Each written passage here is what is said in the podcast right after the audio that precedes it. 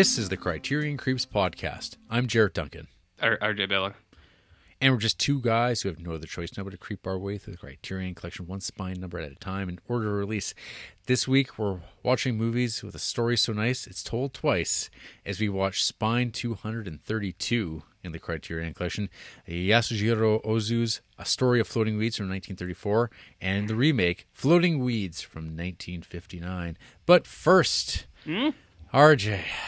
Wow. You know, we were promised this storm to end all storms or something, it seemed, today.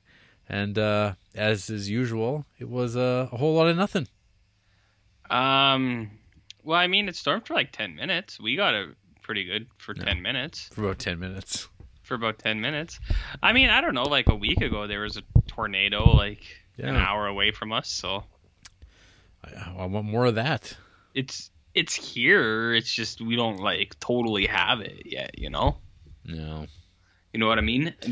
J boy. I kept getting uh, at, the old, at the ye old comic shop. All these people kept Mhm. saying, "Oh, man, I thought I was really going to storm. and I was just going to stay home and like really take in the like indoor storm life." But then it just got really nice outside, and the sun came out. And it's like, oh, I guess I have to go do things now. Well, I mean, I, I I can sympathize with that because I do like excuses not to have to do stuff, even though I'm, I mean, realistically, Jared, I'm not gonna do stuff anyways. But it's nice when the pressure is off, where you're like, oh, I should go do stuff, and then, but then it's raining, you're like, ooh, my favorite. It's my favorite. I like it when it rains. You know, sit on the couch, listen to the rain, fall asleep in like five seconds. Ugh, delicious. Delicious. Crack that. Delicious. cr- crack that bedroom window open a little bit. Just a little bit. Get I that. had a get that pitter patter. the pitter patter of your heart, Jarrett. Yeah. Your heart. I had a university professor once who always used to say delicious. She was she was like talking about like she's talking about like Ed, and she'd be like, you know, kids do the most delicious little things. Talking about Ed, what would he do? You remember Ed TV? Yeah. Uh, yeah. Did you ever watch that show? No, Why not? Because I don't know. Wasn't on my radar. Maybe it should be on your radar, bud. Is what I'm saying. Yeah, along with all of the television shows I have yet to watch or rewatch. Yeah. Hey, when are you gonna watch um Atlanta? There's been like nine people who've asked you to watch that. What's the deal, bud? Well, now it's just stubbornness, and and actually that's not true. It's because there's no way to watch it uh, unless I want FXX in my. You could- life, which I You could don't. buy the physical copies. on DVD. That's just that's just stupidity. Mhm. I'm not Good paying point, premium prices for DVD. Mm. You could um, you could contact Donald Glover personally, see if he might send it to you. Say, hey, I don't want to pay for this thing you've made. Can you uh, give it to me? You're you're undying fan. Tell him he'll get exposure for it because we'll talk about it on the podcast. nice. I'll definitely. That's good. These are all really good ideas. I bet you. I bet you he, he's never received an email saying, "Hey, we do a podcast and we want free stuff." You know, I think it'll be good for your Mm. career. I mean, he might not have. He's he strikes me as one who might not even have an email. He's just you know he's just cooler than that. But uh, I mean, I've never actually tried to get free stuff because of our podcast. Mostly because the three people who listen they don't live here, so right. you know. So what are you gonna do? What are you gonna do, Jer? What's going on with you this week? Retail still is everyone still coughing all over the place on you, or what? right right into your face and Yeah. and then they tell you it, well in between coughs it's like you know those like uh Mhm. those twitter posts where it's like it's all caps and they say this and then there's the hands clapping clap means clap you know that really obnoxious thing Mm-hmm. people do that but they cough and they, it's pretty impressive that they can speak and then cough in between each word with with intent And Real- do they? real throat clearers Oh yeah, they clear the throat, buddy. COVID is uh, hooks. Scam. It's a big, it's a big scam. Big it's, o- scam. It's overhyped. The, overhyped. Yeah, Yeah, the, like, it's like- COVID 'cause- the 'cause- criterion creeps of the Yeah, it's a- diseases. It's a, summer blockbuster. yeah. Uh, I the one I hear a lot is people are just like, "Oh, I'm not sick. Don't worry. It's just a just a cough or something." It's Well- like that's the definition of sick. Well, is it? What if you just have to clear your throat? Maybe you eat some like I don't know what what sort of chips do you eat again? Salt and Vinny's, baby. Yeah, what's some some of that like salt and Vinny got down the pipe, the wrong pipe, No. They- and then they just come in and they're like, "Oh, excuse me." I, The- the I- I, reaction didn't. I didn't have any bottled water uh, to uh, help cleanse the palate, flush it down. Carbonated bottled water. Just any kind of bottled water. A Perrier? Are you talking about some? Ah, yeah, yeah. We uh we get like um we get like the the bargain brand now just because it's cheaper. But we've dabbled in Perrier. Right. Hey, do you want to hear about this goofy bitch that I saw cough the other day, Jarrett? Yeah, yeah. Let yeah. me tell you about this thing. Tell me. Tell me all about it. So I was in an enclosed area and uh, I was like I was a good distance away from this lady. She was like 30 30 40 feet away. Uh, and I was looking at her in the face. She was wearing a mask and she like goes to she like her shoulders kind of shrug up and her head goes down like kind of the posture of like sneeze coughing and you're like okay she's going to sneeze cough but at least she's wearing a mask. And then as soon as she goes to sneeze, she c- grabs her mask, pulls it under her like pulls it down so her face is exposed and then full on sneezes into the into the space we were in. And then she puts the mask back on and covers her face. And i was just like this lady. Lady. i i, I, I couldn't What a lady.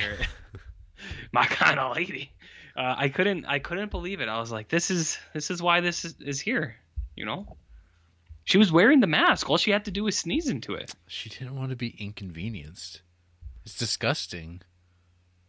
then she would have got sick because she would have been breathing in the sneeze. Yeah, she doesn't want to get COVID, right? So she can't sneeze in her own mask. Uh, I guess you got a point there. You see? You you got a point there. Okay. Well, anyways, I was uh I was stunned by it. It was a new one for me. I was like, huh. You were flummoxed. Yeah, I've never seen that one. Pull down the mask to sneeze and then put the mask back on. You go, hmm. hmm. But uh, but besides that, uh, I I see fewer masks than ever now, and it's like, hmm. Yeah. I don't know. I don't know. And some some states uh, have like had an increase in the last whatever week over week of like fifty percent or something like that. And you're like, this is very good. I like this. This is very encouraging. Good numbers. Mhm. It's like we're we're moving in the right direction, guys. Yeah. Unbelievable. But you know that economy, you gotta keep gotta gotta make sure it's uh, safe. Well, we got to protect uh, those olive oil tasting shops.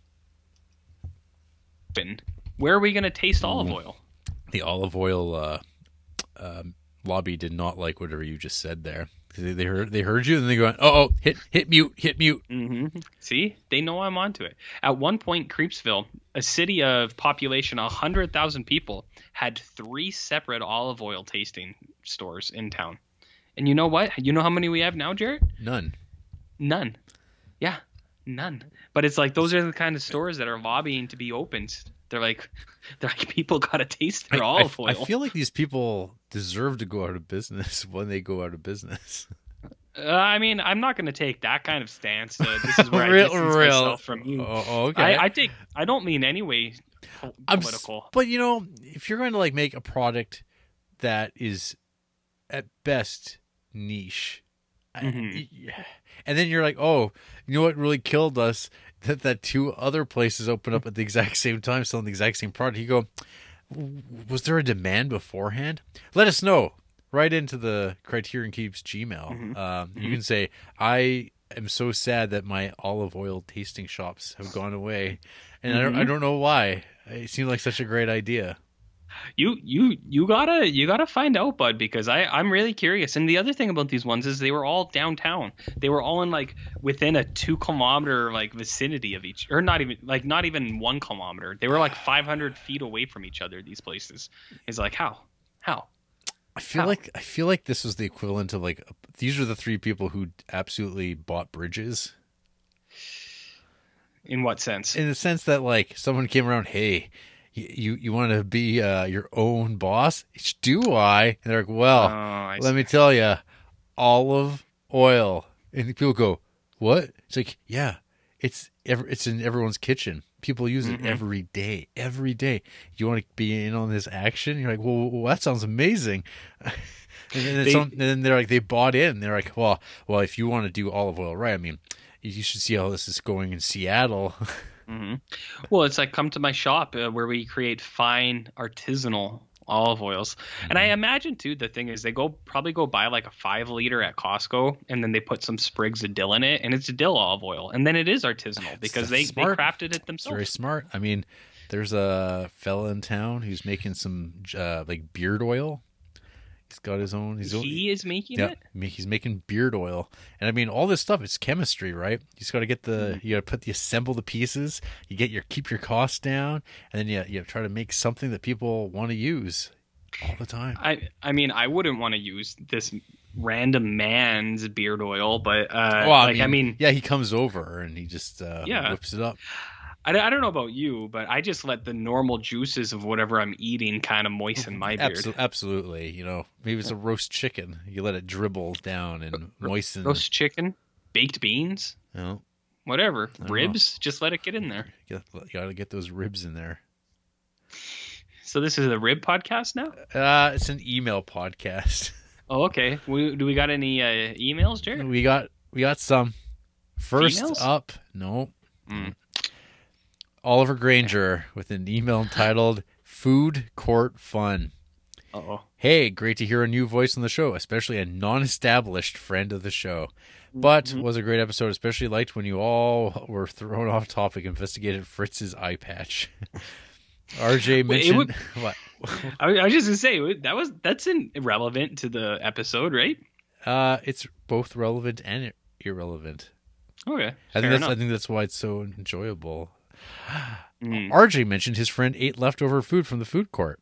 Yes. I have done this before. I was Oh, having dinner with I know, I know this is Oh, I, I Oliver. I was having dinner with my mother and her husband.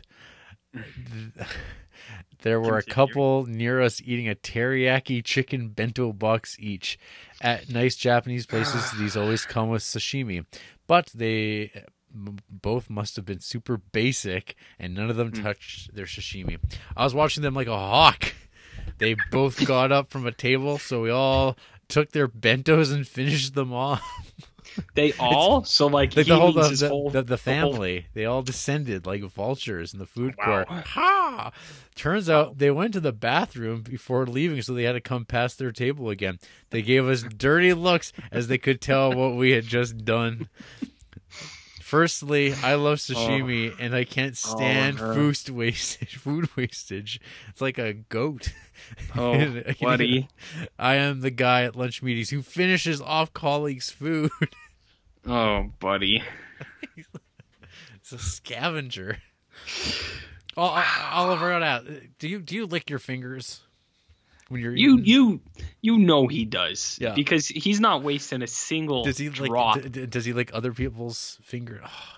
Okay, so I Wow. understand the food wastage part about that, but I mean, there's a line to that too because like even sometimes Andrew will be like, "Well, we can't throw this out," and I'll be like, "It's like completely rotten. It's like we should probably throw it out."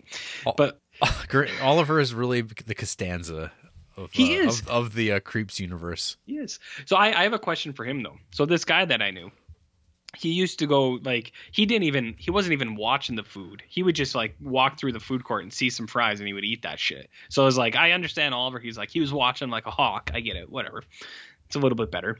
One time though, this guy I know, he was eating a Whopper and we were walking down an alley because the Burger King was right beside the high school and there was an alley between them. So we were walking down the alley from the Burger King to the high school. Jared, you follow? Mhm. Do you follow? I know exactly what you're talking about. So he was eating this Whopper, and the tomato fell out of it onto the the dirt gravel alley. He picked up the tomato, he shook it off, and he put it back into his Whopper, and he continued to eat it. Now, is that is that a line Oliver would cross? I mean, this thing was just riddled with dust, dirt, and like I don't know. There's probably like used condoms in that alley too. Anything went behind Burger King. Anything Well, especially behind Burger King. anything, Jared. So my biggest question, is, Oliver, is would he do the uh, the little tomato uh, tomato toss and put that bad boy back in? you know what I mean? Oh my god. Not good. You know, last thing I thought, you know, starting up a podcast about the Criterion Collection, is we'd be getting emails about people eating food court scores. Well, I mean, our logo isn't like a big puby Well, pimply C for nothing. I mean, I guess. I mean, Hey, I mean, I, I, who knew that it would get so good? That's what I'm saying. I'm not saying it's Oh. bad. yes, saying- I understand. I mean, we we're doing it. We're doing it here. Okay. Good, good. Next, Jackson Uh huh. with an email titled "Don't touch Mabuse." I didn't. I don't think. Hey, creeps. G- given Justin Peterson mentioning the ocean recently, that got me wondering: Have any of the creeps been to or even swimming in the Hudson Bay? what? no, Uh, no. no. If not been swimming in the Hudson Bay, I've been to the Bay department store. yeah, it's a little overpriced, but man, is it good. Got good quality furniture. Good You- quality you- furniture. Do you like modernist aesthetics in your furniture? That mid or not mid uh, mid century, Whew. Baby. I think the equivalent for that would be like the distance, because he uh, is possibly in the Washington area. It'd be like going from Washington thought- to I think Chicago. That's that'd be like the trek. Uh, something like that. If it's it's a Yeah. long it's a long stretch. So so sadly no no no uh, Hudson Bay for either of us. Furthermore, what is the furthest north you guys have traveled? I've always wanted to go to uh, uh, Taloyoke. Say that again, Jared. Taloyoke. Oh yeah, is that uh, is that a real place? Taloyoak. Well, how do you spell it? T A L. Yeah. O Y O A K. Tel- Teleoyok. Okay, wait. Ta- Telurjuk? What does that mean? So that's a different spelling. Okay, okay, okay. It's in none of it, Jarrett. None of It's it. in none. It's in none of it. It's close to the border with Yellowknife, apparently. No, wait. Those are completely on opposite ends. The hell? That's pretty far north. I knew um, one of the uh, faculty in my department. He uh, he and his wife spent a lot of time teaching up there. Mm. Yeah, none of it is. They're called Iqaluit, and uh, that is a frequently used in uh, Alberta education as a comparison to our our area for weather and things like that. The mayor apparently of this place is named Chuck Pizzo Leo. Chuck Pizzo Leo. I was also wondering if there are Okay. any cannibal boom films that are worth watching aside from Cannibal Holocaust. I think you'd have to field that one. Shit. Yeah. No. That movie's. Uh, I think I've that- never seen it. I think that movie's the shit. But uh, Okay. even though it's got like a, really nice uh, guy's like dick being like just cut off, his balls are intact, but he's got like a dick hole stump. That's pretty. It's pretty pretty cool Kinda like looking. us. kind of. Yeah. Let's take a look. Ah, see, I, I have a book called Eaten Alive, and it has like it was like from like 2002 or so. Like it was like Right. right at the crux, right at the beginning of the boom, the zombie boom, Mhm. and uh it mentions some of these, but I, I think they're all shit. Like other than Cannibal Holocaust, I think. Mhm. But I'm looking at the it's a Cannibal World list someone has here on uh the Letterboxd. Which ones have I Mm. seen? Most none of them are good though. Would ju- Ace I don't know. Ventura There's fit? something about these like yeah, those Italian z- jungle movies. Mm. Cannibal Man, that's hardly not right. White Cannibal Queen. Mm. Yeah, I don't know. I honestly haven't seen enough of them, but you know, let's unless unless you like into really uh Joe D'Amato and uh, his uh his fuck style. Who, Jared? What? what? I was just making sure you were paying attention. I'm listening about Joe D'Amato and we got fuck Sl- style. Slave of the Cannibal God from uh, Sergio Martino. I mean, uh, what do we got here for uh, the the consensus on my fall people? It's anywhere from two stars uh, all the way to three and a half. Okay, I mean, is that good? it doesn't sound too good. I mean, and then there's Hmm. Eaten Alive from 1980. The Tobe Hooper movie. Uh, that that is a range of one star from even the hardened like genre fans uh, to a three and a half from very forgiving people, historically speaking. So, yeah, I don't know. It might be. I mean, Jackson, you got that. You got that scarecrow video. Do that deep dive. Let us know. Where's Scarecrow Video, Jarrett? Uh, around somewhere in America, undisclosed. Scarecrow Boat. That was the name of uh, Chris uh, Pratt's band Mhm. and uh, you know Parks and Rec. Regarding What? Jarrett's call for the film Brain Leeches, I can get you a copy by next week's episode, hopefully. No YouTube link though, so I can't call you a dummy. Ha! Sweet. Mm, Oh, that would be that would be swell. That would be swell. And finally, following up on the discussion of some films being unavailable, uh, comp- uh, compromised by poor VHS transfers, what are some underseen films that you would hope to see get restorations in the future? For me personally, I'd love to see some of J.X. Williams and Phil Solomon's, friend of Stan Brakhage, work get some nice 2K or even 4K transfers. Keep up the work on the greatest and only slightly anti-Italian film-related podcast.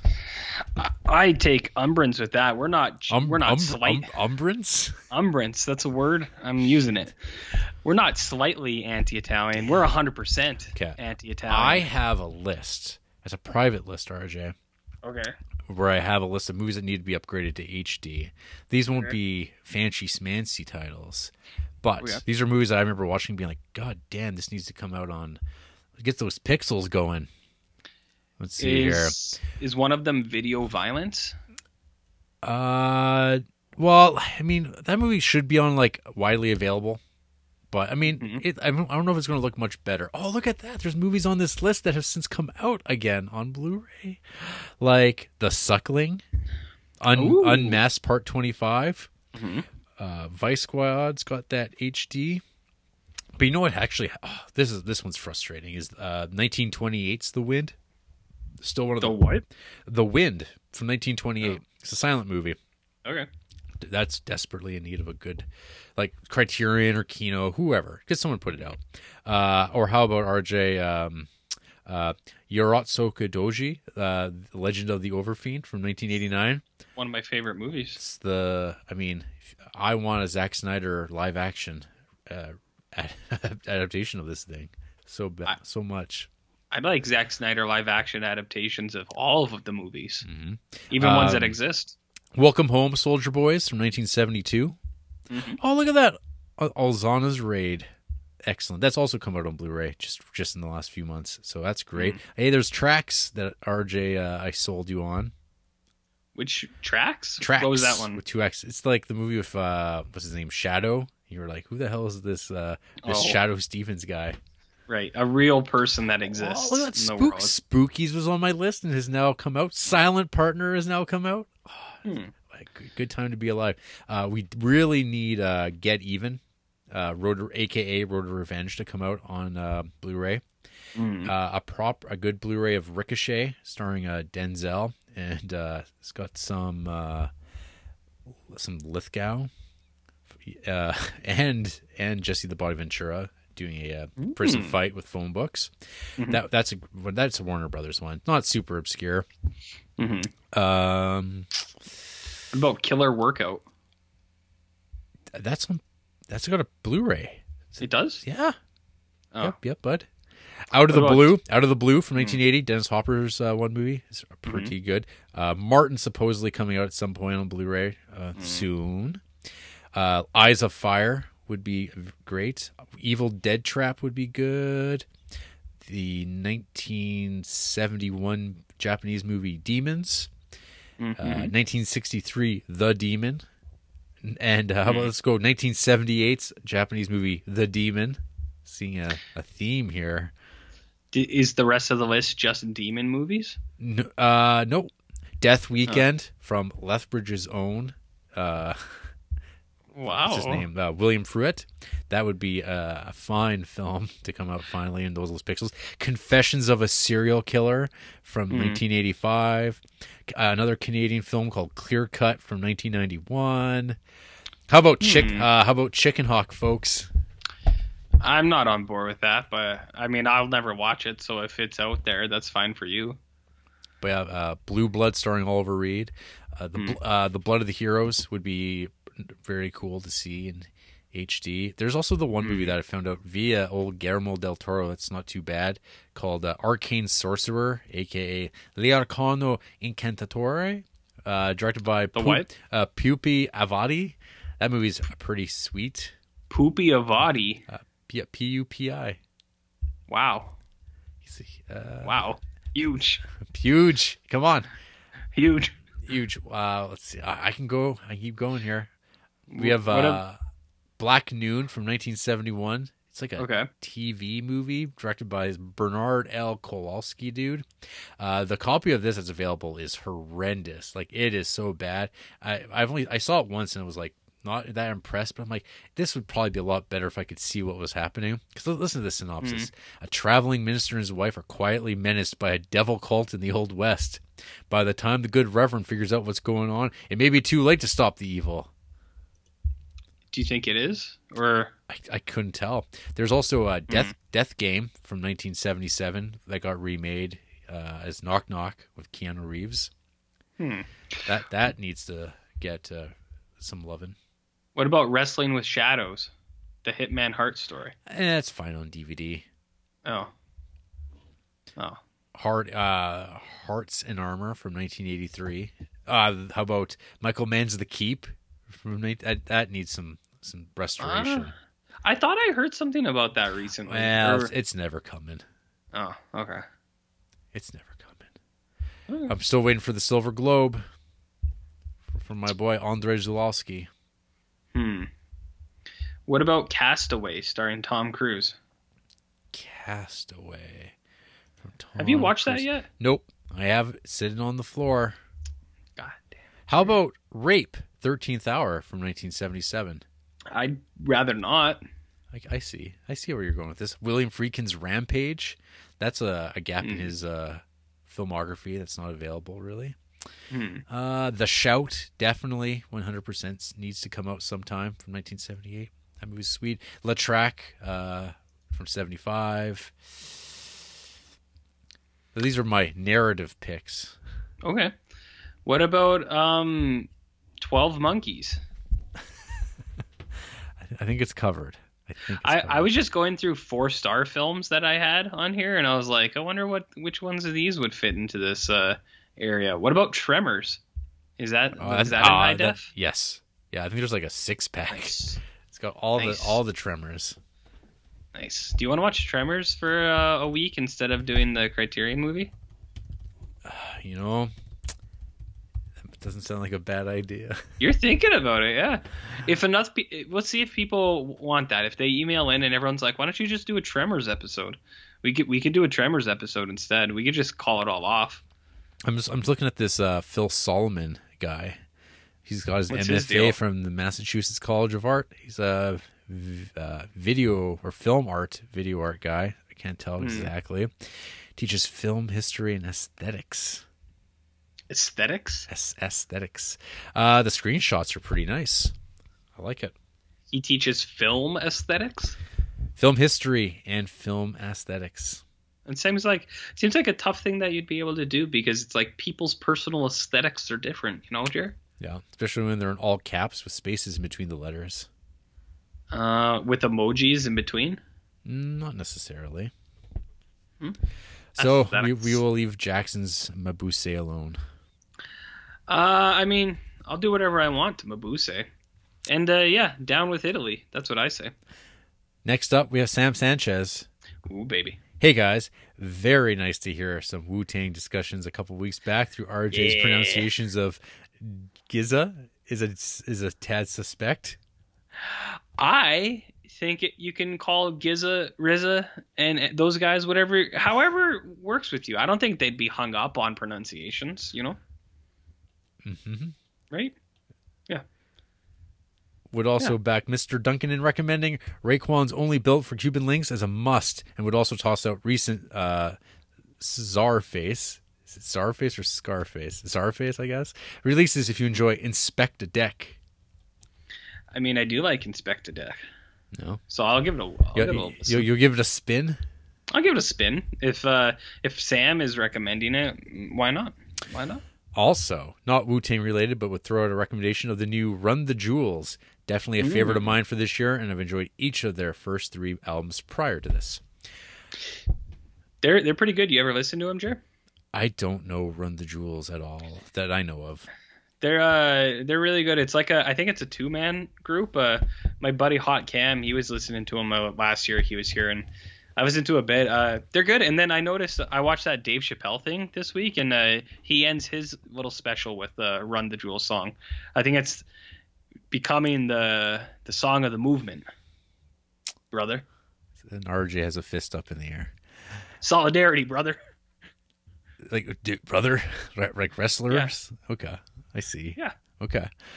Yeah. Not a game I can share. Uh, uh, my son's Switch Fred Code with RJ with four, but what? okay, but uh, any of you d- diving into Last of Us Two on PS4, roughly about seven hours in myself and liking it quite a bit. Not really sure how much video games you both play outside of some Switch, so just curious there. So yeah, I've I've been hearing all about this Last of Us too. I've been hearing about like controversial. It's controversial because it's got too much praise. Is that the is that the controversy? Yeah, there's I, like I all, all these. There's like some want it to fail. Yeah, probably. Something I mean, because like, when, when, did Last of Us One come out? Oh, years ago, dude. Like yeah. ten years ago, maybe. Yeah, because that's a that was a beginning of PS4 game, and now it's rounding out the end. Of, it's like the end of the generation stuff where it probably looks really good, mm-hmm. but now you have PS5 to look forward to. Let's see. Uh, when did 2013? So only seven years ago. I thought it was longer than that. Wow. Yeah, I never played that Last of Us. I know it's got like mushroom people and mm. stuff in it, which is kind of cool. It's kind of my uh my wheelhouse, RJ. Like in Annihilation. Yeah, less so there, but uh, okay. I, have never played it because, as I've said before, I think on this podcast, I find that video games resemble too much like work to me because mm. I I play I things I play them way too hard. I have to I can't do anything else until I beat them, so mm. I avoid games as much as I can. But it's because you're uh, soulless, I think, and you're a sinner so, more okay. than anything. So, so back to the so the controversy is that like yeah, there's a lot of people like some reviewers are talking about how it's like finally uh, video games have like made art or something like that, and that's just like asinine. It's like, like, that's a little ridiculous because I mean, video games have always been art. Art isn't real in general, but uh, I mean, you can go back to some NES games. That's some pretty fine quality shit right there for art wise. I think so at least. Yeah, there's there's like, you know, we're not going to be calling like Bugsy uh, mm. art or anything like that. But you know, there's uh, definitely some art, uh, artistic merits to like oh for sure most video games.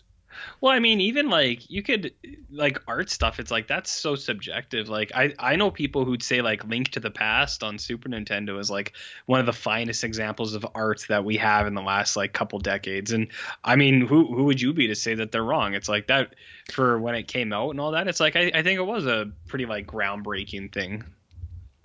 What is art? Art isn't real, Jarrett.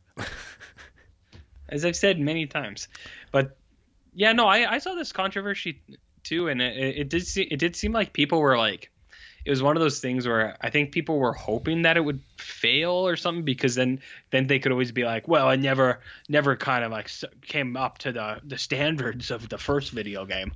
The standards, something like that. But uh, I don't have a PlayStation, so uh, I, I, haven't played it, and I do not need uh, Sam's son's uh, friend code on Switch. I I just thought if Sam was playing on his Switch, then we could play. Uh, like as I played with uh, George C. Scott Bailey and Oliver Granger is getting me into some some of his games too. Oh shit! But, so you're just getting passed around. I am. I am actually. Well, so Nintendo had a big sale uh, last week, and I actually got uh, some new games, Jarrett. And speaking of art, I was going to bring it up. You ever heard of this game called Gris? G R I S. Nope. Gris. It. Uh, I would define that as an art video game because it's like a puzzle platformer, but it's mostly like it just looks kind of pretty. It's kind of like watercolors at times, and the game is like it starts black and white, and as you progress, you like create you get red and then you get blue and all that stuff. And it's a it's just a real pretty game. So that's a little arty. You know what i mean bud? Real party over here. Sure sure So, actual movie question for this Oh. week, though it might Okay. be tough for Jared to remember, is what director or actor on your most watched list is a bit surprising to you in the sense you either don't feel you've seen all that much from that director or actor, or you feel doesn't really represent you that much. For me, I guess it would be Anthony Mann as a director. I've seen 19 of his apparently, which matches the same number I've seen of the Coens, Spielberg, and Carpenter. I like Anthony Mann quite a bit, but didn't realize realize I've seen that many. And for actors, John Hurt being in my top 10 kind of surprises me too, as I'm kind of indifferent in general. And I don't think of him as ubiquitous as someone like Steve Buscemi or John Goodman. Until next week, guys. It's nice to hear from Sam and uh, the other people who emailed in before too. It was nice to hear from Jackson and Oliver also, and it's it's nice that uh, they were on board with uh, our episode last week. And as they pointed out, Ryan did do a, a good job. So And now he's Nice to hear and- from all our and, friends. Uh, Ryan is now on Letterboxd.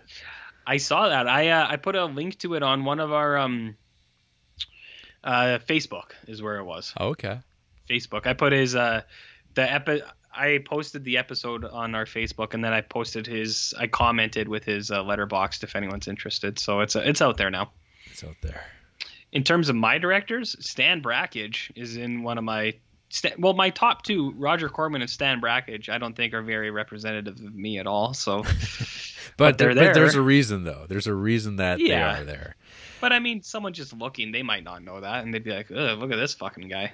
He's, he really loves Big Stan. Exactly. So So my skew is weird because uh, I don't know. I've seen all the, the big daddies, the the big enchiladas, okay. but then I got goddamn Kevin Dunn, The wrestler? The the director of wrestling, Kevin Dunn, 171 films. RJ, That's too many, Jer. yeah. Well, my most watched star is Mark Calaway, the Undertaker himself. I heard he just retired, Jared. Uh, again, yeah. He, and he- he also uh, believes that those blue lives matter. well, he is a biker, Jared. He is. He definitely wants to be a biker. Don't you know biker taker? Bud? I know. I know. Underbiker. Underbiker? Under biker? Is that what he's called? I don't know. Is there a name for that? For his uh, alternative personas? American badass. Is that what it is? That's ridiculous. I think it might be. Seriously? Yeah. Well, Oh, that's that's the music. He silly. comes, that's the song he comes out to. Silly, silly, silly. Boog, uh, I've also heard, heard uh, Booger Red. Booger Red? Booger Red. For for what? That's what Jim Ross would call him at some points because Mark Calaway is, Oh. is, is a redhead. Okay. Whatever. You asked. I know I did. I just I didn't like the answer. What do we got here? So we've got the Lord of Darkness, the Man from the Dark Side, the Phenom, and there it is, RJ, the American Badass. And oh no, but that's not all. There's also when they called him Big Evil, Big evil? yeah, the Dead Man. Oh, Okay. the OD. Were they just were was were people just shouting this out and from the crowd and they were just writing them down and then had them as fact? Like what's going on here? No, he, uh, yeah, no, the American Badass. And I, I, I do forget about Big Evil though. That sucks. Big evil is pretty funny. What The- does the OD stand for? The, overdose? the, the original Dead Man. Oh, because there's other people there's there's other like zombie wrestlers that came along but he's the og dead man. Like Bray Wyatt. well that's the thing. It's like he's a ripoff you know? Um then when he was uh the, the punisher dice morgan mean mark calaway mean mark oh texas Dice red. Morgan? no it's all they're, they're all broken down. No one cares about this the demon of death valley the last outlaw and then of course just taker I like Taker the best. yeah i mean that's probably the most natural one taker Mhm. Taker damn near killed her. Am I right, Jer? You, you you got into your yours is Stan Brakhage, huh? Yeah, I mean, Well, Lloyd Kaufman. yeah, it's like, yeah, exactly. It's like Stan Brakhage, Lloyd Kaufman, and Roger Corman. It's like I don't like these, any of these guys. Come on, get out of here. Next up, I mean, they're fine. Yeah. Colin Richards. Ooh, first time. Mill. Creek box sets. Hey there, creeps. Recently, my roommate and I have been purchasing 50 movie box sets from Mill Creek Entertainment and working through them. I believe this has been brought up uh, many episodes ago, but do you find any value from these sets? Ever stumbled across any so called hidden gems from these sets? Um, Milk Mill, Creek? Mill Creek. I'm unaware. So they're they're this like weird little studio that exists, and they buy like the rights up of like movies from studios, like mm-hmm. legit studios, and they just release these like fifty packs, twenty five movie packs, where you just like sometimes you dig through and you find things that like maybe that's an okay movie. Mm-hmm. I remember like ages ago that was one way you could actually watch God Told Me to for really cheap, the uh, Larry Cohen movie Yeah. but eh, yeah. Uh, well, I have and have a few recommendations for each of you. I think Jarrett would enjoy Robot Monster from 1953. I got a lot of enjoyment reading RJ's review of this. And for RJ, definitely check out My Tutor from 1983. It's kind of like that scene in Billy Madison where Chris Farley striptease teaches Adam Sandler, but a full 97 minute movie. Lots of hot abs and butts. I I don't know if he understands how how much hot abs and how much hot butts I would require. It's a lot. Uh, maybe you're gonna have to check out uh, my tutor. From My the- Tutor? from the year I was born. Let's see. It is available on Hoopla and Tubi. Ooh, So uh, directed by George Bowers, the man who brought us Private Resort, The Hearse, My Tutor, and Body and Soul. shit! Those What are was my robot monster? Ro- robot monster. Well, yeah, what was my review of that? I don't remember. Was it good? Is that is that the one with the gorilla suit? Oh yeah, it's like the gorilla suit, and it's got it's got like that classic kind of fishbowl head thing. Yeah. With the antennas. Uh, I was just curious. I was like, oh, I got a long review. I won't read that out here. Oh, He says he he claims that he's liked it, but there's I have no likes on my review. wow! So I mean, That's a that's a call out. Yeah, I mean, well, what's the what's the deal, bud? Come on, CM Richa. Where where's those likes, bud? God damn. Hmm. I mean, you gave it you you gave it two stars. Yeah, it wasn't very good, dude. It wasn't it wasn't very good. I vaguely remember you talking about it. Ooh, yeah, it's, it's not a lot of love. Yeah, this is only from last year. I watched Wh- that movie. why, why am I being told to watch this movie? Oh, did he recommend Robot Monster for you? yeah, Oh, uh, I don't know. Maybe he thinks you're really into long shots of wires and soldering wires. but I am. Well, then you'd love that He has, movie. 'cause he has, he's got my ticket. that's all that movie is. So you're you'll be good, dude. Keep up the good work, guys. First time, long time, Colin Richards. Nice. And finally, What? Just, Justin Peterson. oh, Look at Baby. look at this behemoth of an episode or episode Hmm. of an email. Holy fuck! How much do we really know about these creeps? Oh shit! not much. Hey, Jared and RJ, what's happening? Let's start with finding out what some of your favorite things are in some rapid fire categories. Uh oh. Board games other than D and D. I have always enjoyed Balderdash and Trivial Pursuit, and have recently started playing Qwirkle, which is like Scrabble but with matching colors and shapes. You got any uh, fave board games, RJ? Andrea really likes Yahtzee, Really? so we play that sometimes. When I was like a kid, a little kid, I, I used to be like really into Connect Four. Yeah, Connect Four is pretty cool. But let's take a look here. Let's take a look at my board game Here- collection, RJ. Here's my rapid fire, and I'm going to surprise you. Parcheesi. Jesus Christ, you people! You, you, you, you do all your board game shopping at Walmart? Yes. What about uh? How about let's see here. What's some what's some games I'll throw out there that are some good times. Um, Brass Birmingham is a pretty great uh, game. How about Century Spice Road? Fantastic game. Okay. No, no, not not fooling. It's very good. Okay. Um, I would actually, I would recommend Justin play this with his family. Is it a weird game that No, is gonna like No. mess up his family, or not in any way. It's Okay. it is so. Actually, there's a really cool version of it. Uh, it's like Gollum edition, where you have to like make Gollum creatures, and but it's exact. It's the exact same uh, game mechanic, but Go- golems like mudmen? go, gol- yeah, go- Golems? golem, golems, as opposed to golem. Gollum, Golems. Okay. Gol- golem, golem. Ugh. Ugh. Ugh. Ugh. COVID. Ugh. Uh-huh. Uh, Concordia's great. Dixit. Dixit's Dixit's fun. That that might be Dix- it. Dixit. Dixit. Yep. Okay. Uh, Dominion is a very good uh, card game, and uh, Gloomhaven obviously has occupied a lot of my time. That, but it's also very D and D esque. Mm, Inis is a very good game. Jiper is a good two player game. Jipers? Jiper, J- or I, I, that might be how it's pronounced. J A I P U R. Japer, Jiper. Okay. I don't know. Strange. Strange, but but huge. Pandemic. We all love those pandemics, don't we? I've I've heard a lot about it, but I've never actually played it myself. I know Uh, people love Pandemic, but Sant- Santorini's uh, would be also a very popular game, I think, for uh, two player, uh, kid friendly, very cute pieces, and uh, published. Actually, I think the game was created by a couple of Calgary folk. what? Yeah, Adjacent Creepsville? yeah Jason too. Sheriff of Nottingham's a fun time, and, Mhm. and just got a second edition as of this Friday. And Talisman's like a good-ish like Talisman gets real old real fast, but could be a lot of fun with with the boys, with the Da kid. boy- with, that's a boys' with, game? with the kiddos. I would say Hmm. more so.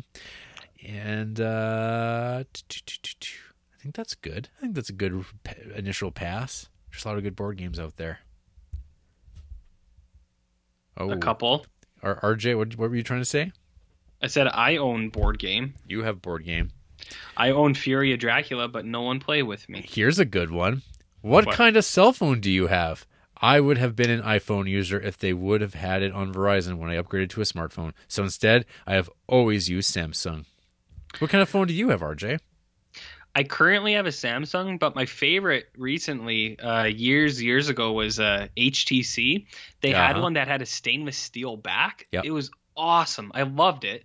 And when uh, it broke, Did it did it break and fall into the toilet? No, I, I have a different story about that. So it no, it wouldn't. The charge wouldn't go in anymore. Like the connector piece was broken. So I was like, oh, I got to get a new one. Uh, but then HTC became a Bell me- exclusive, and I go through Telus Koodo. So I was like, oh, it's like I don't want to switch provider. Wow. time Samson, I was pulling up my pants as I was standing up from the toilet, and it fell out and it cracked on the floor. It would have been better if it fell in the toilet. It didn't fall in the toilet, but it But was. it would, it would have been better off if it had. It would. Yeah, I mean, it was. It was worthless after that. So uh, I am. I'm Samsung now, but uh, HTC was uh, high quality shit. I wish I could go back. What kind of cell phone do I have, RJ? Good question. Where? Do, how do you contact me and call me and stuff? I use the internet. Oh you know, yeah. and the reason why is because I don't have a cell phone, and I've never owned a cell phone ever. Can, can you tell them what you do have? I have an iPod, and it is not a cell phone. It, I, I have no plan. It costs me nothing other than what it cost me to buy this little device. But you know what? I can go anywhere because there's like internet, free Wi-Fi, anywhere you go, and uh, and you're good. I think you buried the lead, Jared. Don't you own? Uh, aren't you one of the few people in the world who still has a landline? I also have a LAN line. Yes, It's not land with a D. LAN. I would call it LAN line. I thought it was landline because it was in the land. Oh, okay. Well, I mean, it's landline, landline. I have three university degrees. I thought it was land. oh well, whatever. Yeah, Jarrett uh, has no cell phone, but I mean, it's worked out okay for us. It is. It is a landline. Oh, it is. yeah, for uh, when it's a Oh. telephone that plugs into a telephone jack, but it's just like landline. Just sounds so silly. Well, I mean, a, you a, have a one. LAN LAN stands for local area network and refers to computers. Oh, see, you are a nerd. I always knew it. I say landline. Yeah. So yeah, I don't. so- have, I don't. I don't got no phone, and if I did, mm-hmm. I'd have an iPhone because I have everything is Apple. You're a slave to the brand, man. Hell yeah, they make they make good stuff when it works, Yeah, that's uh that's the key caveat there. When it works. which is most of the time. Most, the- Most. mostly. Mm-mm-mm. Favorite ice cream flavor? I like the weird flavors like rum raisin, Mhm. pistachio, and praline. What about you, Jared? Why don't you hit it off first? What are you, a Moose Tracks guy or No, what? I like. I mean, throw throw me some caramel into some ice cream, and I'm pretty happy. Some chocolate Mm-hmm. fudge chunks. I don't know Want me to blow your mind? what. Tiger ice cream. Hmm. Fuck yeah, that's good stuff. But I mean, I don't have. If if I'm out somewhere and there's Tiger available, I'll get Tiger. But like at home, we just have a big drum of vanilla, and uh, what we do is you fill up a bowl and then you take a big and you drop that in, and you drop a big. You drop a big what? helping a peanut butter. Okay. You drop that in and you just kind of like mash it up together like cold stone marble slab, and you just put a little chocolate chips, and that's what we make at home: peanut butter, vanilla. I see. I see. Bud. Uh, what was the last cocktail you had? I had a frozen margarita. Do you, oh, RJ's having some problems over here. I uh sorry, I can you believe that in four years I've never completely knocked the mic off of the table? No. Well, I think I have actually before, but sorry. That was uh I just moved and everything fell over. My bad. What did you have, Jared? Last. What was your What was your last cocktail? Uh, uh, Justin's was uh, frozen margarita. Frozen margarita. I am a big margarita man, but I got really drunk or really really sick on it last time I drank it. Uh, I think the last one I had was when uh, we were Sam Sam Sanchez and I was drinking those pink Whitneys, that uh, pink lemonade vodka. Otherwise, I usually just drink beer because uh, I can keep my cool on beer, if that makes sense. I see. I had like Mhm. um, what did I have? Like a a Manhattan. Oh yeah, I like Manhattans. Not too bad. I, I actually uh vermouth man. That's, See, that's, like that's, that's, pretty good. Manhattans are pretty good. Like at home, I'll either just have beer. Or, uh, I'm actually a bourbon guy myself, but I don't make cocktails with it. It's just on on ice. Also another uh fireball. Fireball. Why were you drinking Fireball? Fi- fireball with Coke. Coke Zero. Mm. you were drinking Fireball and Coke. Sin- What's going on over there, bud? What have you the- been up to the last couple months? That's what I've had. That's, I'm See, answering the I question. feel like I don't know you at all. I'm answering the questions here. I know, but I'm I'm just as shocked as the rest of the world here. Fireball and Coke. All right. Which was best when you were a kid? Teenage Mutant Ninja Turtles, G.I. Joe, or Transformers? Ninja Turtles. Yeah, TMT all the way for me, Justin writes. And uh, I would say yes, but see, th- th- there's like, this is like a triptych, but I feel like there's a, a gap of Ghostbusters and He Man. Mm-hmm. Nah, Ninja Turtles for me. I, man, I But I'm think- younger than you are. Well, I mean, no, no, I was super. Okay, my thing was like, I totally GI Joe Transformers. I completely missed the boat on. I never cared about mm-hmm. them. My older cousin did. He was all about mm-hmm. GI Joe. wasn't into Transformers though. I was super into He Man, then mm-hmm. Ghostbusters, and then Ninja Turtles. Okay. Well, I mean that's a natural progression, Yes. so that's fine. Goat movie question of the week. What are your favorite movie montages of all time? I'm a big fan of the push it to the limit sequence in Scarface. Also, you can't go wrong with a good Rocky montage, especially in part four. that's a that's a that's a good one. I, I was actually my my initial thought was a Rocky three montage. Yeah, I was gonna say that- top training on the beach. I- That's the gotta o- be fun. I love the opening uh, montage of part three. I think that's like Everything s- about part three is good. Yeah, I think it's very underrated. But the opening of part three, I think, is pretty pretty good. It's good uh, montage filmmaking. I agree. So our answer is just Rocky three for both of us. Just I- Rocky I, three. I, I think so. okay. I'm- I'm on board with that. Hey, and the uh, the montage. I mean, so I guess it depends what you're talking about montage, but like JFK, the op- I think the mo- opening montage of that where it lays out everything is pretty well done. And then we've got like yeah, as as mentioned before, the the editing of that is uh, pretty spectacular. Yeah. Back to the question you had to skip last week. What's Oh, okay. a favorite film of yours that most people don't like, but instead of you coming up with an answer, have Letterboxd do the work? Step one: go to your five star films. Okay. I'm there. I'm not there yet. Is my answer going to be Martyrs? Because I know Oliver doesn't like Oh, it. I, s- I see what the steps are. So you go to five. Star, you go to your diary. You change your ratings to five stars. Click on average Sort rating by. at the top. Uh, average rating lowest first. My Okay. okay. Uh, then look under average rating. And click on lowest first. My top five are Cars Three, which is surprisingly good if you like movies like Days of Thunder, Twister, Smallfoot, Cure for Wellness, and Mighty Ducks. For I thought that was you speaking Oh, for a second. and I was like, no. Jarrett Duncan has Cars 3? I was like, what a shock.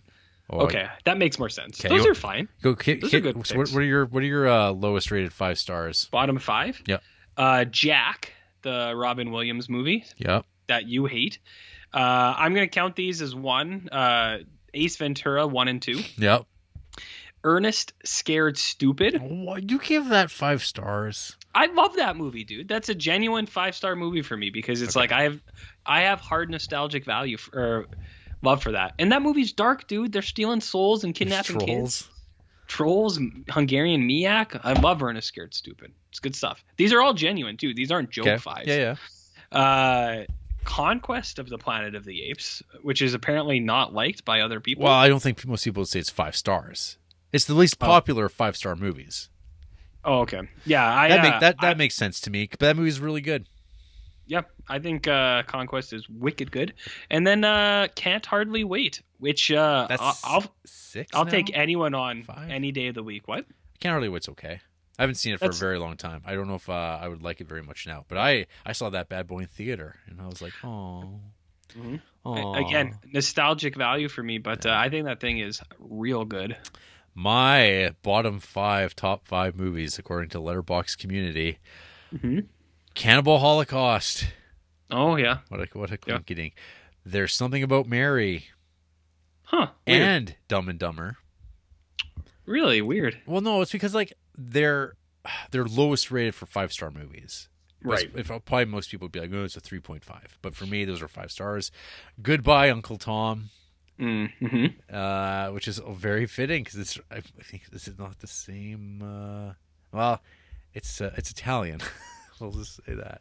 Okay. And uh, Babe, Pig in the City. no, Babe, Babe won. Oh, just ba- just Babe. Babe. What do people got against Babe? They don't have anything against Babe. Babe just like well, actually, Babe's got very middling. It's like a, it's like a three point three average. That's weird. Movie's better than that, folks.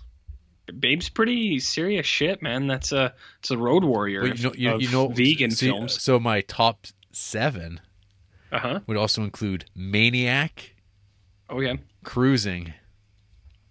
hmm hmm Uh, I don't have Maniac or Cruising, but uh, I I would just put Roar as uh, the sixth pick there for me. People don't like Roar, hey? Or I mean, not don't like, but it's I don't know.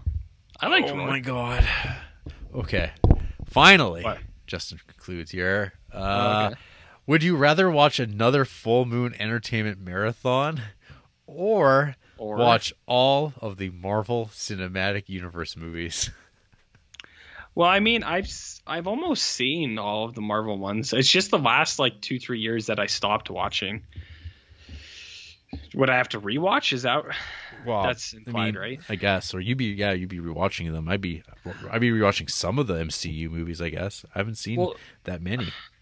For the full moon new marathon? Is it just stuff we haven't seen? We don't have to rewatch anything, right? Well, I think it'd be. I don't know. I don't know what that would mean. I, I think it would be watching everything again. Pop- Again, Puppet Master six, seven, eight, nine, ten, eleven.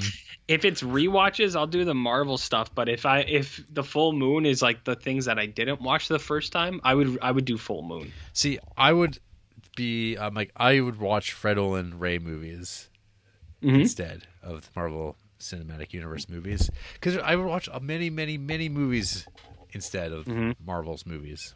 Well, we're only eleven months from that, Jarrett. Thanks for the time, gents, and have a great show? Question mark. Well, thank you, Justin Peterson, and Thank all you. those who uh, emailed it. yes, indeed, indeed. Well, hot dog. Whew. It's the email show. Uh, it I, I'm not. usually is. Hey, I'm not complaining. I'm not complaining. No, that's what we're here for, right, bud? Yeah. Hey, RJ, Yo. what you been creeping on this week? Well, Jared, I have some stuff for you. Uh, but before I get to TNG, I watched a little YouTube this week, Jared. A little bit of YouTubing. Yeah, I don't do a lot of YouTubing, but uh, I noticed there was a trend. Uh, sometimes I see people who follow on Letterboxd, and then I see people who follow us on Instagram, and the people who like, say, Letterboxd reviews, Instagram reviews. Sometimes I notice their names pop up a few times. I, I'm I got real good pattern completion, Jarrett. So I'm like, oh, I I've seen this name before, whether it's one of these social media outlets or another one. So there was this one that kept kept popping up, and I was like, huh, I wonder who this is. I was like, I wonder if they've emailed in because their moniker. I was like, their their tag, Jared. I was like, I don't recognize that, but maybe it's a different name. Maybe it's maybe it's a friend of the show, first time, long time, Colin Richards, or George C. Scott Bailey, or Aaron with an A Lang, or George Halschmeiner, or Rupa Granger, who doesn't email in anymore. I was like, maybe it's one of those guys, but uh, it wasn't. So I clicked on this thing, and it was a Spirit Gamer two three four, I believe, uh, and I was like, I was like, who's this guy? Because they like stuff on Letterboxd. They follow us both. They like a lot of our Instagram posts, and I saw that uh, they had a YouTube channel. So uh, I went on to that bad boy for a little while, watched some uh, reviews. Uh, does a lot of uh, food reviews in uh, a, a, car in a garage, shirtless. Uh, there was a tea review, and I actually thought it was real good, Jer. Real good. Wow. I even showed Andy that, and she said she was kind of like, how did she phrase it? It was kind of like if we had the internet means that is available now 15 years ago when I was like 15. She's like, this is kind of shit you would have made. And I was like, I know because I would still make this now. Uh, so I uh, watched a lot of those, and uh, I gotta say, Jer, I liked them. So Spirit Gamer, where are you at, bud?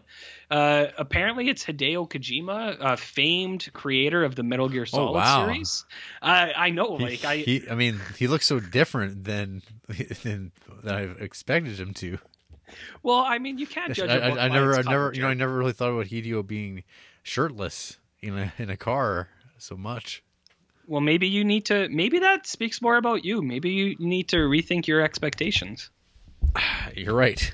You're absolutely you know what right. I, you know what I mean, bud? No. So, uh, yeah, Hideo Kojima himself is a fan of the Criterion Creeps. We are a well-known global phenom, so uh, that yeah, that was one thing I watched, and then I got into some TNG, baby. Oh.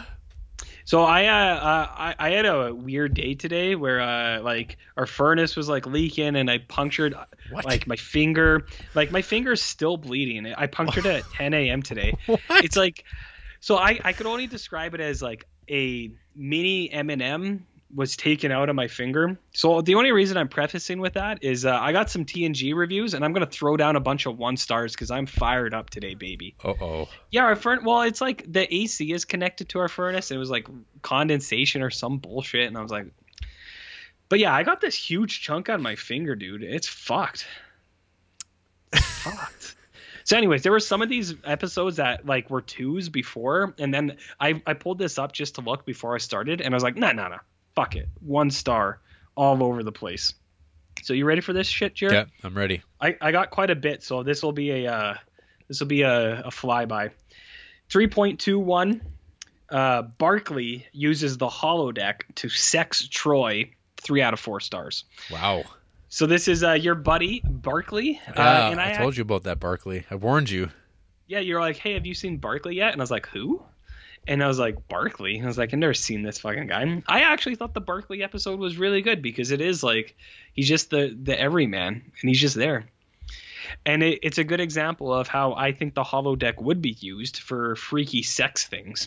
Of because that's what he's without question. Which is that, as I've said many times, that Claire Denis movie. So 3.21 Barclay, pretty good stuff. 3.22, the collector the DC Comics villain, I believe. Right. Or is that yeah, the collector kidnaps Marvel. Data. Okay, collector is Marvel. That's Benicio del Toro. I was thinking of Toyman for some reason because this guy's kind of Toyman, but he is more a collector than he is Toyman. Okay. So this guy kidnaps Data. Three out of four stars, sure. Wow. That episode's not bad. This guy like kidnaps Data and he he just wants him to be part of his collection and Data won't do it, and then the guy gets he's real mean and he kills people, and you're just like, oh shit, What a jerk. what a jerk. Three point two three. Big Vulcans cry too. Two out of four stars. Yeah. It was That's, the, was uh, it the crying? Uh, well, that's where like Sarek comes, and uh, he's like getting basically Vulcan dementia, where they begin to have feelings, and he starts to cry a lot, and you're like, huh, weird. Uh, Three point two four. Ferengi incels thirst for Madame Troi. One out of four stars. Oh shit. That bad, huh? Yeah, that's a. It's Deanna Troi and her mom, and they get kidnapped by oh, Ferengis. Lwaxana tr- episodes, the worst. Has she shown up before? Oh yeah, this is like her third Okay. or fourth episode. Oh fuck, that many? Oh yeah, yeah. So this is end of season three, and I I'd say this is probably her fourth episode. God damn it. Yeah, she's always, oh, like I mean, some of the episodes where she's in, she's not really in the forefront, so it's like whatever. Uh, but this one, it's just about like the Ferengis are really into her, and you're like, all right, Yeah. whatever. That's kind of like I think a, a rule about these Lwaxana episodes. You like, you just you skip over those ones. I won't do that, but uh, yeah, it's definitely. No. But now that you've watched good. it, if you ever if you ever rewatch this, Oh, I would, yeah, I would skip it yeah. for sure. Yeah. Well, that's what my guide is for. Uh, 3.25. Uh, it starts with a quote from my man Worf. Uh, here's his quote, Jared. Words come later. It is the scent first that speaks of love. And I went, God damn, Worf, you getting freaky, dude. Uh, the rest of the episode, it's Bev Bev Crusher's turn to be conned by a guy. Yellow morph suit god, one out of four stars. Oh crap! It's almost like they were saving the best for last. Almost. 3.26, the motherfucking Borg, four out of four stars. That's that's that episode's title, the motherfucking Borg, part The one. motherfucking Borg, part one. My God. Yeah, I mean, you you built it up before the Return of the Borg, and I gotta say, like, I give them credit. They did show patience, uh, and they're like, they said the ba- the the bag, the Borg. They said the Borg was gonna be two Borg- years away. Borg nine, Borg nine. seven of Bo- seven of Borg nine. man. Where's Does that? that uh, exist in the where's, world? Where's that face app?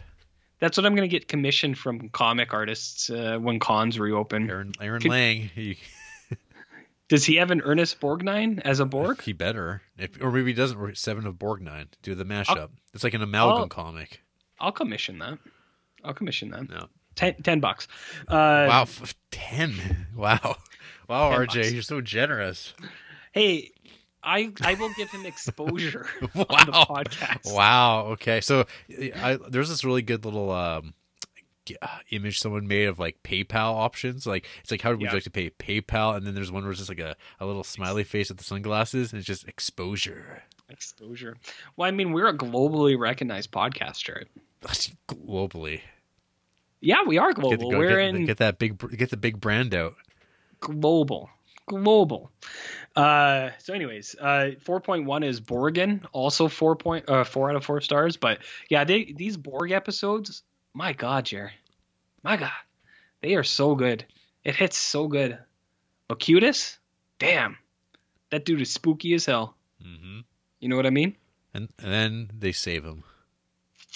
yeah and you do get a good shot of uh patrick stewart in a speedo which i sent to Right. uh some some people i know Oh, I If, see. uh, If well, if anyone signed up for our OnlyFans, you can get uh, that exclusive after dark content.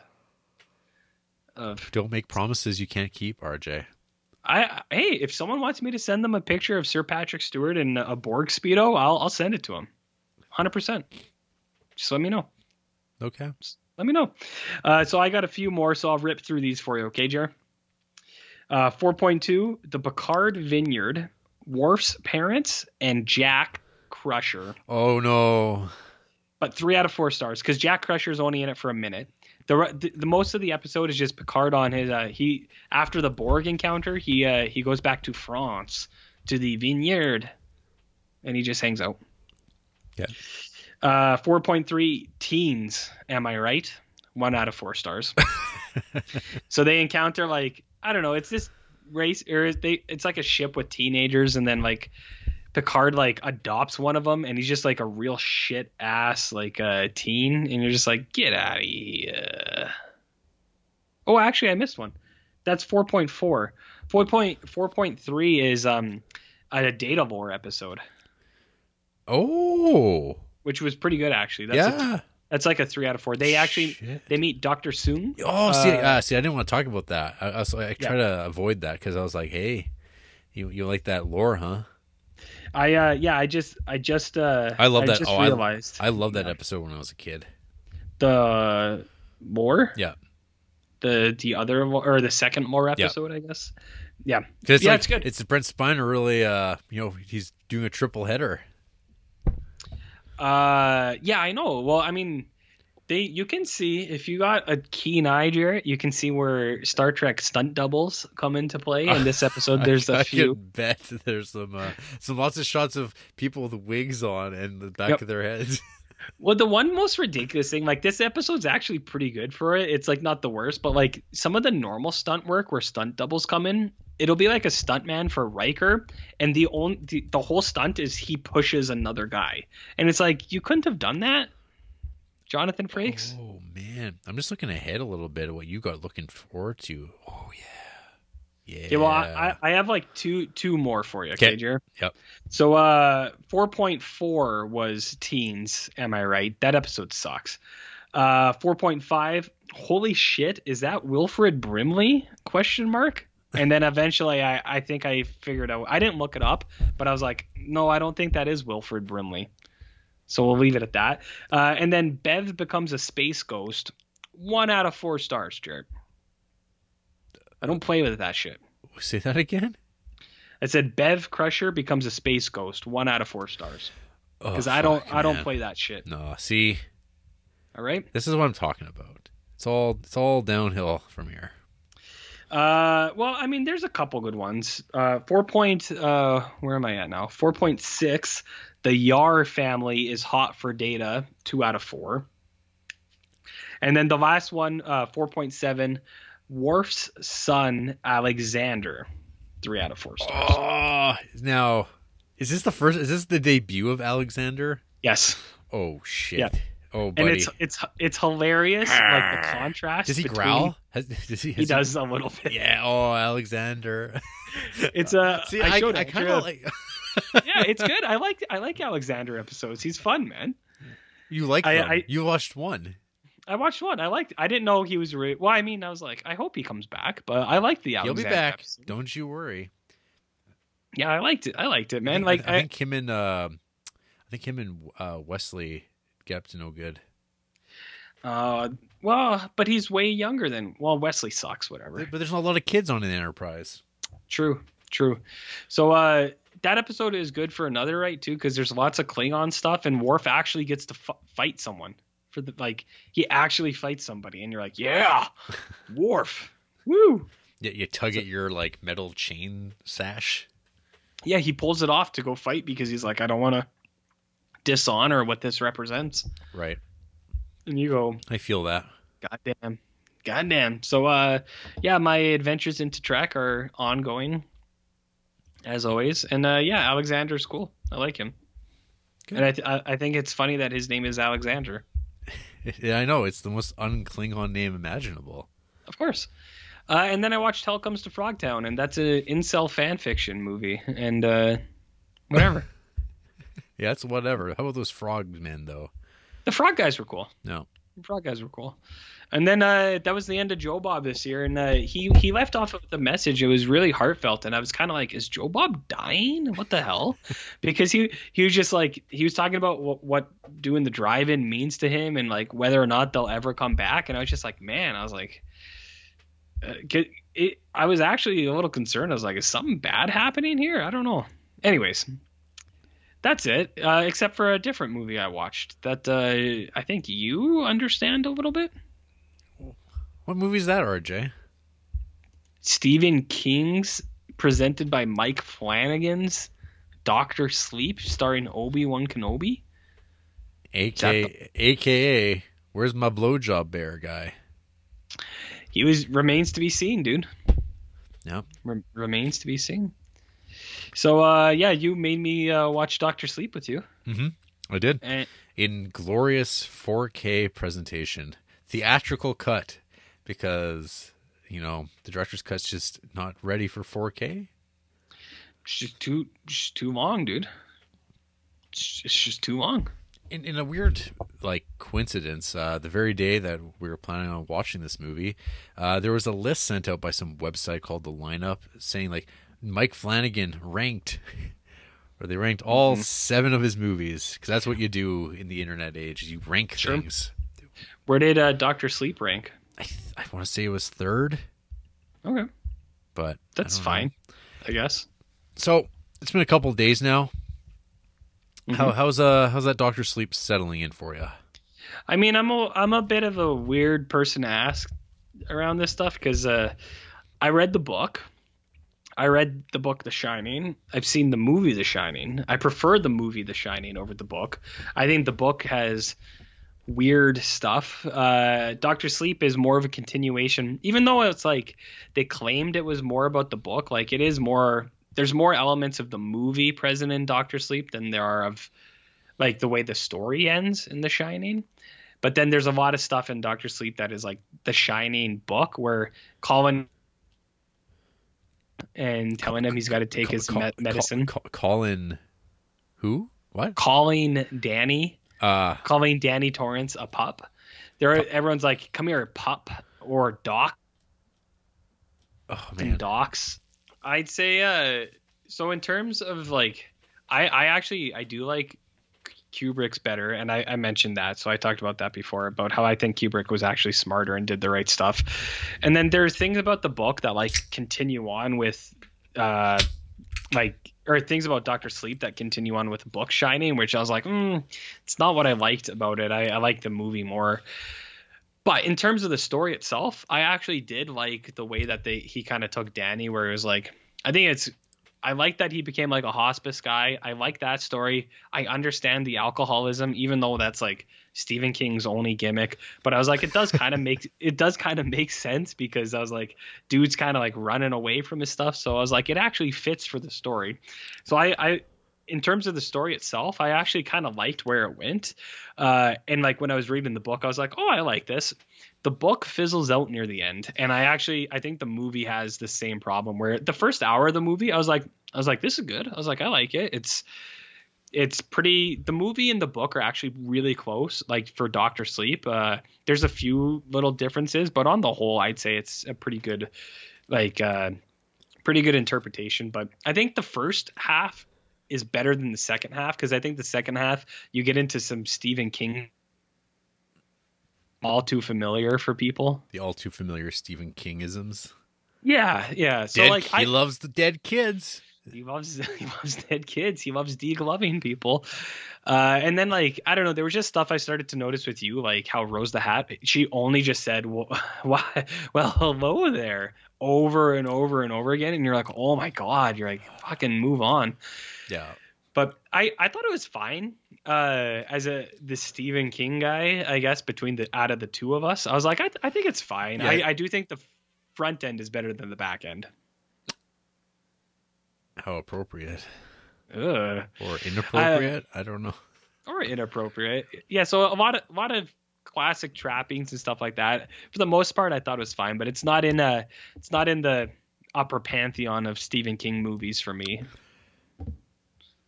Yeah, so what about you bud so I didn't. I really didn't know what this movie was about. I remember watching the trailer Okay. and being like, "Ugh, like come on." The Mhm. the, the biggest like you're going to riff on Stanley Kubrick. hmm one of the most beloved American directors, one of the most beloved horror films. We're going to we're going to make a sequel with a, with a a shitty title of Doctor Sleep because it doesn't mean fucking anything. Nobody knows what it's going to mean. We're going to do this. We're going to Mike Flanagan, uh, who is a man that I think at the beginning of this podcast of like us recording, we were Mike Flan guys. We were we were, we were Mike. Sure. We were we were stumping for the Flan. We're big. We're always interested in what he was doing. Um, it's been a while since I've seen Absentia. Uh, I liked Oculus, and Hush was good. That Netflix, one of the better Netflix movies, I think. Mhm. that I that didn't make me go ugh when I watched it. But that Ouija board movie was pretty stinky, and uh, Mm-hmm. the Haunting on Hill House was, I think, very flawed ultimately. Sure.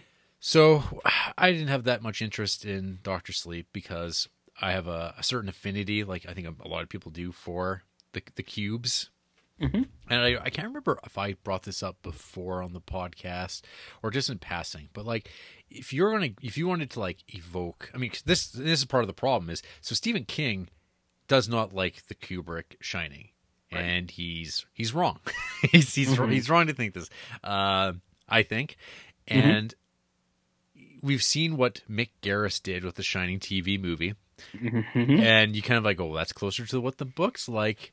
And so, in some ways, this is a sequel to Mick Garris's The Shining, even though like so many visual and film references are derived from Kubrick, and it becomes like really obvious. It's like, oh, this movie is not shot as well as a Stanley Kubrick movie. And I think the the biggest like thing that I knew was going to be a problem, and I like to me, it's Doctor Sleep felt like a Netflix movie Okay. ultimately the color palette uh, that mike flanagan's kind of fallen down into i do not like i actively Mhm. think his movies look really muddy and murky and we were watching this like we were watching the 4k of this thing and it, Right. it, it it's it's going to look as good as it ever could and uh i don't know i was just kind of like this is kind of just actively an unattractive movie. It, and the the only moments where you're supposed to go like ooh it's like yeah those that's a shot directly from the shining. Like the in the office it's like yep Mhm. there he is sitting in the office with the doctor. How did you know where my wristwatch was? Which, which is like why Yeah. did, why is this scene happening other than that that's like the that's, that's the moment we shoehorned in that that scene. And you, you can be like those that's uh, not even real bushes behind the windows. That's just a white light with plants. Like you, i'm like yeah i've seen room 237 Mhm. um and uh there's no like it doesn't do anything new. It's not like Okay. it's not adding on this like i mean so if you're doing the books is one thing but now you're adapting this book. And the challenge in my mind would be how do you like live up to the expectations of like a kubrick horror movie. Because kubrick i think read that book the shining and went yuck i'm gonna, I'm gonna make Mhm. something good. He did.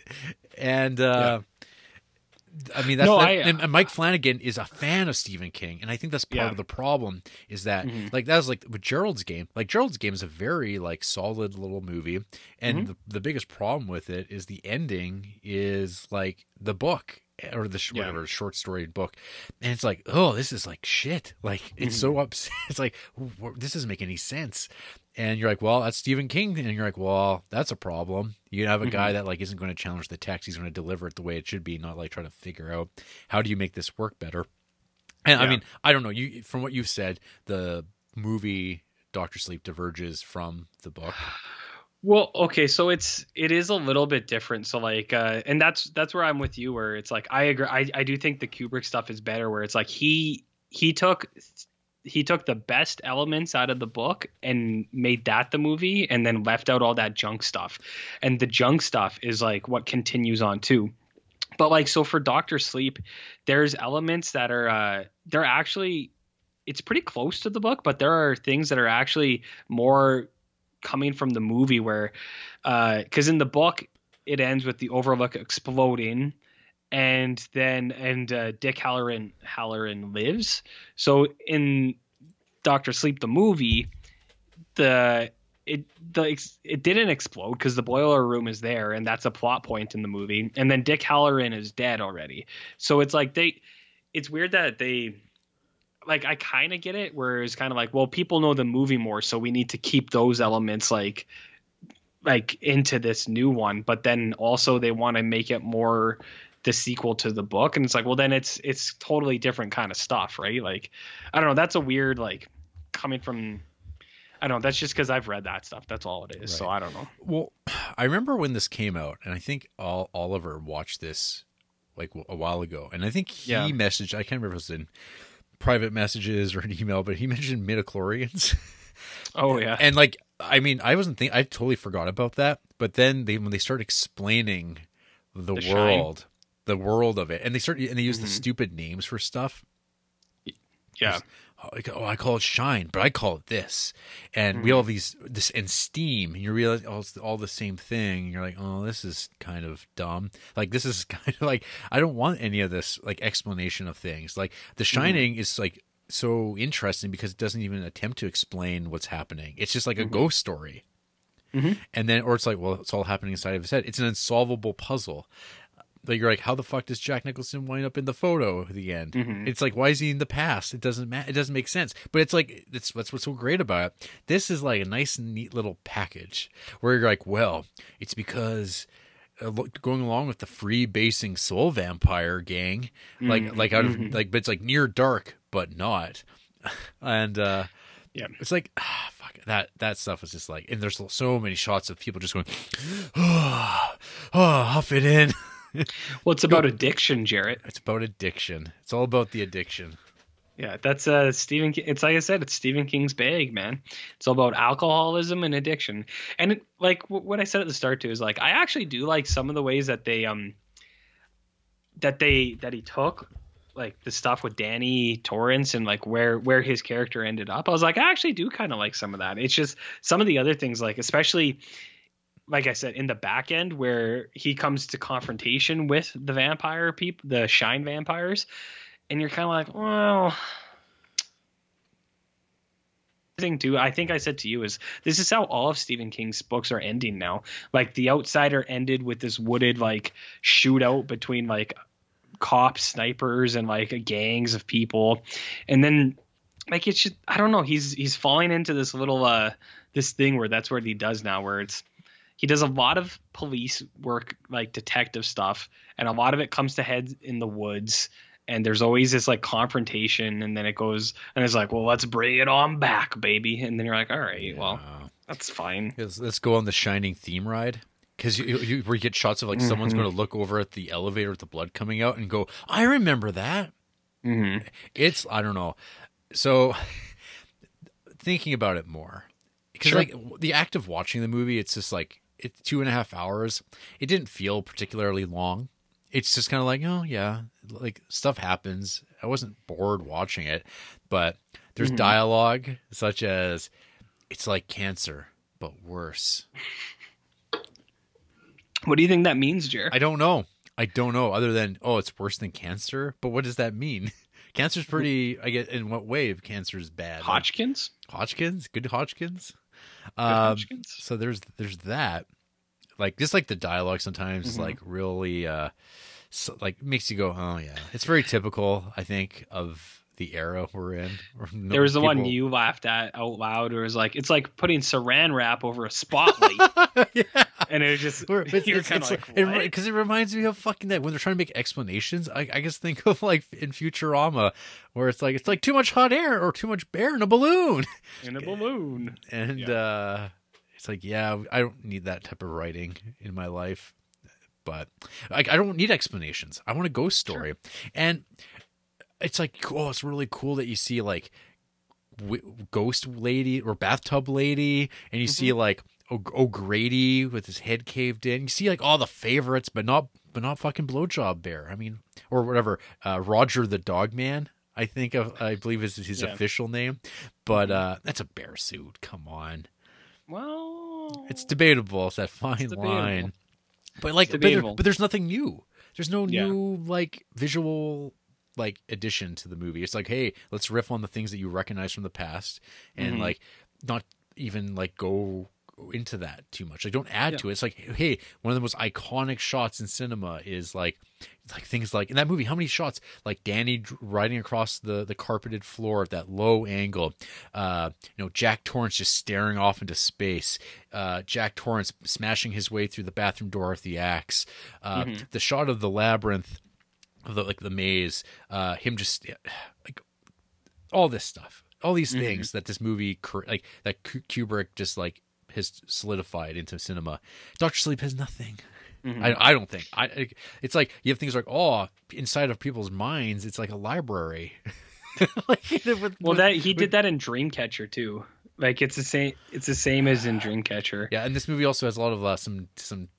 Uh, it seems like little tips of the hat to like the the, Mhm. the Stephen King uh, cinematic Oh, yeah. universe, the shared universe. Lots of lots of uh, Dark Tower drops like Ka and uh, Tet and like all that kind of shit. I was like, hmm. It's like I don't think that was in the book, but whatever. You know what I think would have been better actually? The stuff in the book that I liked the most was uh, Danny's getting over alcoholism because I think that's a better ghost story where uh, maybe the, this is what the 30 minute director cut is, but uh, one of the things I liked a lot was like the the lady who overdoses and the baby that was like a thing that kept coming up over and over again with him and that was like part of the yeah like one like- of the things that like fueled him more because it was like one of the reasons he drank so much because he saw like this dead kid all all over and he's like i guess that's my fault. And then you see it like it's just kind of like is that a real thing? And then you realize oh yeah he's got powers. And then mm-hmm. they they they, they kind of downplay that element but i guess that's like that's what the alcohol does is it it numbs Yeah. that. And i guess there's like the whole thing about like whatever when meg the hat Rose. rose sorry whatever. Rose, Yeah, the, Rose the hat, uh she's like how did you stay under our radar? Oh we would have come for you. And you're like well it's because he was drinking it like he because drinking numbed his powers. But it's like well he was a little kid for a while who just didn't talk Yeah. and it's like they would have yeah it's like the whole idea that the overlook hotel is like a super like soul eating vampire you're like come i don't know.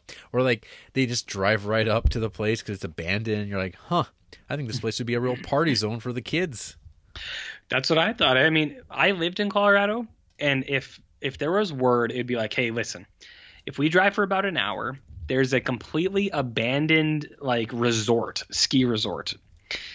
It's it's completely abandoned. We can live there for three days. We can do whatever we feel like and just hang out. I would have been I would have been there in 40 minutes, un- under an hour. I would have been get- there. getting drunk just like jack torrance Uh, Jared, I don't know what you're insinuating about my character, but Mhm. I don't like it. Okay. okay but yeah no it's that's what i mean like there are there are there are a lot of things that i like i think i think as a story itself it would have been better if it was more subdued where it was just it was just about danny torrance growing up locking away those demons man because that's what alcoholism Jared, stephen king has taught me that over and over again that alcoholism is just a demon a monkey on your back and you got to lock it away and then yeah he could be a hospice guy and like let people go i don't I don't think it needed the confrontation of the traveling gypsies. But again, like I, I, I did see something with him where he was just like, that's like his nod to old America, which he throws in everything too. He's like, you know, the traveling RV man. He's like, Oh. you never know who's on the highway behind side okay you. so in this if you want to okay if you want to talk about just like slop is this like how Oh, yeah. characters just travel across america Oh, right. in the blink of an eye via vehicle and it doesn't make any sense it's like all time Yeah. and space it's very games of Th- game of thrones ish Uh. Yeah. there's that stuff and you're like i don't know it's just like because they make this big point of like blah blah blah new hampshire like they they're, it's almost comical all these like title cards that tell you where they're at where you're like i don't even care where they're at like now that you 'Cause it doesn't matter. it doesn't matter because i'm like Yeah. like when hearing like out loud Ewan Ewan McGregor doing his like weird American accent, talking about Mhm. teeny town, like I got a couple ships there at uh, Teeny Town.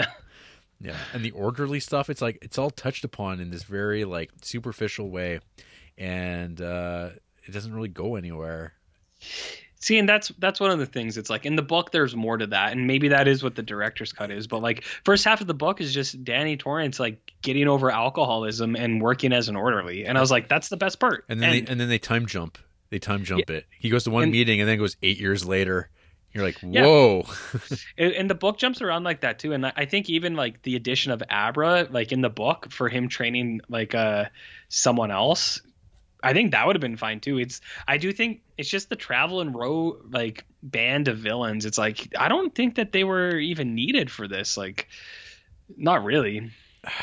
yeah, I don't know that that whole stuff like because yeah, they go track down like the the girl who's uh using her push powers. Snake bite Andy. Yeah, snake snake bite Andy who uh, targets uh child predators, Mhm. um, which is like you know it's like oh she's not so bad after all. She's uh Well, well, as one thing too. Uh, you brought it up, whereas like Danny has powers but doesn't. Uh, is like the movie they only have like the abilities when it's convenient to them almost because like so that Snakebite Andy could push stuff, and then you had Crow Daddy. He had like um he was a finder, he was like a tracker because of course that's Stephen King for you. He uh, makes the indigenous guy the the tracker, uh, and then Rose the Hat. Like I can't remember her thing. Like she was the leader because she she could get like all of theirs. But then there was also uh like they all had like different powers and abilities. And I, I can't remember what danny's was specifically. It's not just that he can like communicate with abra. It was something more than that. And then he, abra he, he, he's a looker? Like he can look in? Uh, i don't know or see something things? like that. Because it seems like he can see the fu- he can see the past he can see the future and he can like also see Yeah. what's happening elsewhere and it seems like it's free floating like i said this is just like this is so frustrating this is just like what is this like this i mean i especially don't know I haven't read the books. I have no connection to this material, and I'm like, oh, I, I just just leave well enough alone. And this is Warner Brothers. This is Warner Brothers Yeah. doing this, taking like dusting off these old IPs. They did it with Blade Runner, and they uh they did, they're doing it here again. That's like, and I- uh I mean, I'll say like, I mean, one thing that you can say with Denny Villeneuve is uh he he definitely like brought some like visual interest. Sure. like at least uh it's very much of a the time and doesn't look as lived in but it's very pretty this though mm, I think uh, this one, not as much Warner Brothers. I think Stephen King takes the hit for this one because I remember when he announced this stuff. He he was on Twitter. This is like eight years ago, and he's like, "What do you guys want next? A uh, a detective novel or a follow up to The Shining?" And wow. people like, wow and so, like, he- what a what a, what a open offer that is That's just what he did, man. because you know And then I Stephen King's very famed for his detective novels Well, that, that's what I'm saying is like that's what he's doing now because like all the Bill Hodges stuff, like that, um, Mr. Mercedes, that like trilogy of uh, books that he made. That's like old detective. There's a detective in that that pops up in The Outsider, which is also a detective story, and that's the one that has shootouts in the woods too. And then uh, the fucking um. The thing that he just did too, like he did the Institute, which is like X Men, and then a short story thing. But the next one he has coming out, I think, is like I can't remember. All he wants to do is detective books now. I see how is how is that Mr. Mercedes show Uh, I never watched the show. I read the oh book. I know you read the book but I was wondering if you had actually watched the that series I mean, it's it had two or three seasons, and I really like Brendan Gleeson. a uh, cartoonist I So- like, uh, Josh Simons. He just he had posted like back in April a list of his like he's kind of doing a Stephen King ranked list, but he breaks it down as just like the, these are the great ones. These ones are Mm-hmm. pretty good. These ones are okay. These ones are meh. And uh, in his like in the upper echelon, he had Mr. Mercedes eleven twenty two sixty three, and Hmm. the and the and the Outsider. No, uh, eleven. just just no. The Outsider TV shows it's good. Uh, Jason Bateman directed a lot of them. It's got a really good look, but it's same same old shit, man. It really loses steam in the back end. The you could that story you could never make good at what is promised at the start like all of the crazy shit that like builds up the story you could never resolve that in a good way 112263 the uh the show it's okay but uh the book is that's one of those instances not to be like that guy but it's like the book is so much better that uh it's like What's Uh, your sh- favorite book, right? That's your Yeah. favorite King book. So that's a Yeah. that's a tough order to. Uh, it's a tough top. order No, but i stand by it that's fine. Yeah so uh 112263 it's yeah actually, and, and this again, yeah, this is in the he, he confines. makes an okay He- point he- those are like yeah, serialized in Yeah, in, in the and in the confines of like ranking Stephen King. Yeah, uh, it, no, it could it could very well be in the national. I mean, hey, Maximum Overdrive, I think is uh is is a fine Oh, piece yeah. of cinema, and Well, I, I'm actually I, I just went back to look. I have 11 22 63 at 15 on my list. So it's like maybe maybe time has made me like just be like, oh, the book. But uh, 11 22 63 Outsider, and what was the other one he said? It was another TV show, Mr. Mr. Mercedes, Mr. Yes, Mercedes. yeah. Right. Yeah, I haven't seen that, but like the the book is fine. But that's one of the things too. It's like there's maybe there's more for Stephen King. The more room you have to play around with, I think the better ultimately. Like look at Storm of the Century. That thing's wicked, and because it was a uh, like a five hour TV show. Lenoche. Madoosh. Yeah, I don't know. Stephen King's a weird bag, man. He is. It's a weird bag. People can go to my uh, ranked list to see uh, the bottom five that are all directed by uh, shit Garris. Except for the stand. The stand is okay, but Yeah. that's the that's the only one. That's the only one of his. It's the Oh, only yeah. one. I guess my Stephen King is still a private. Mm. Just just just for fans. Just only fans. Nah. Yeah. Yeah. So I see. I mean, I- on my so on my list, I mean, I'd put Doctor Sleep behind Green Mile, but ahead of the TV miniseries It. I think actually I just it's funny. I I just put it above Green Mile, but only just. And I, But actually, Green Mile's pretty good. I, I saw Green Mile in theater, and that was like one of the. It was a very weird experience, like Yeah. because of like the people I went to with it. So Mm. it, it was strange watching a man bawling, like an adult man crying In the movie or in in the in, theater? in the theater oh, okay. w- with me. Oh, well, Michael Clarke Duncan he, he, sells. he dude. really well this person really related to john coffey. In a way i was like oh man. As a criminal, no. As a large man, as a large man.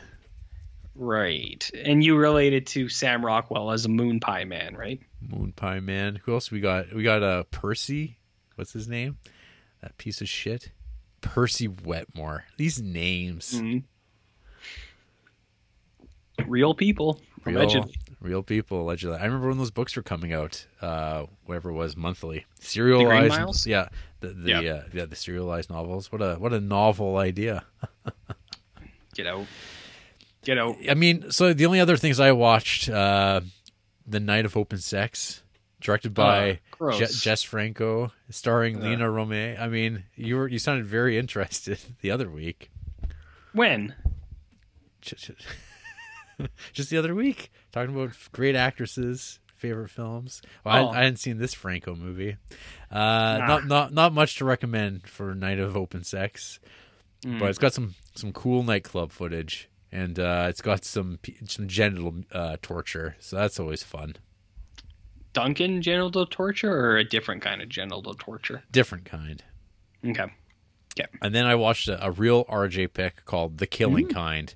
Um, he- Mm. it's about a he's about it's about a sex pervert who's um who's like coerced into a gang rape at the very beginning of the movie, and he didn't want to do it. Okay. but he went to jail for it, and uh, he comes back and he's got a he's got some problems, and he's got an overbearing mother that like there's some real like undercurrents Mm-hmm. some some incestuous undercurrents that don't play out, but they're but they're very it's very seventies. And uh, he starts this guy this kid he starts uh, killing some ladies. He's a he's a real sick twist and killing cats and rats. So To what end? uh, entertainment, cinema, art. I uh I- this is definitely like kind of in the area of cinema. The vibe of it I like, like Bad Ronald, the the great film Okay, Bad yeah. Ronald. But yeah, this would be a tough recommend to most people. But but it's, it definitely fits in the vinegar vinegar syndrome uh, world. Universe? Yeah. From uh, director Curtis Harrington, director of the beloved Night Tide. Night Tide? Night Tide, starring Dennis Hopper. Oh. People I don't love- think I know that film, Jared. Well, maybe you should watch it. Maybe you'll get more out of it than I do. Some people, Probably not. They fucking love this thing, and I'm just kind of like, hmm, it's kind of boring, but that's just maybe me. maybe maybe you got to change the choices you make in life, bud. Maybe. Well, I've got a big pile of vinegar syndromes now. Got nine. I Uh. got that nine lives of wet pussy. Jared. It's not gonna watch. Where- It, it's not gonna wet, watch itself. It's not going to what? Sorry? It's not gonna watch itself. Oh, is that the word you used? Okay. Yeah. Okay. Uh, all I have to say is uh, when we get canceled, and we will, uh, I think it's going to be pretty obvious. Well, we obvious. uh, we've got a backlog now. Like we have a lot of choices. I mean, where would you even begin? for to cancel us, Yeah. I'd say about four out of five of the things you say at any given time. Right. But uh, well, fuck. I mean, as a bridge of hey, what what what news do you bring this week, RJ? Um, since like we've been recording, I mean, it's been like uh, Me Too too. In what sense? Like on Twitter, it's like uh, I don't know. If Oh, in the extent of our recordings? yeah, like since we recorded in the past week, it's been like uh, Oh, the, okay. the the Twitter and the wrestling, comic books. Everyone's a Mhm. fucking pervert. Well, I'm just glad they got that Chris D'Elia guy. I I've always I've always Never, thought I have no idea who that is. Even okay, now, so he's a stand-up, and like there was some stuff that I thought was fine, like funny with his. But I remember I reviewed it on Letterboxd. One of his more recent ones from a couple years ago. The entire stand-up was just like, "Hey, remember this? That that's fucked up." and I was like, "What is this?" I was like, "This is weird." But I also had a I had a sense that he was bad, and I think I I don't know I can't remember who I said it to, but he would do this thing where he would uh he would reply to people's tweets uh where they weren't tagging him. So this guy was just like searching his own name on like Twitter and then re- responding to it. And I can see people being like, "Oh, that's funny." It's like, mm. it's like I think that's more that's more about him than it is anyone else. You know what I mean, Jer? Well, they got him. So they got him. Good. What what other Me Too's have you seen? Oh, I don't know. Let's see. Bryan Singer. There was a hashtag with his name because they're, they're they haven't got him yet. They've But been they're- trying for They're hashtag time. Bryan Singer where people are just calling him a pedophile, and I go, Yeah.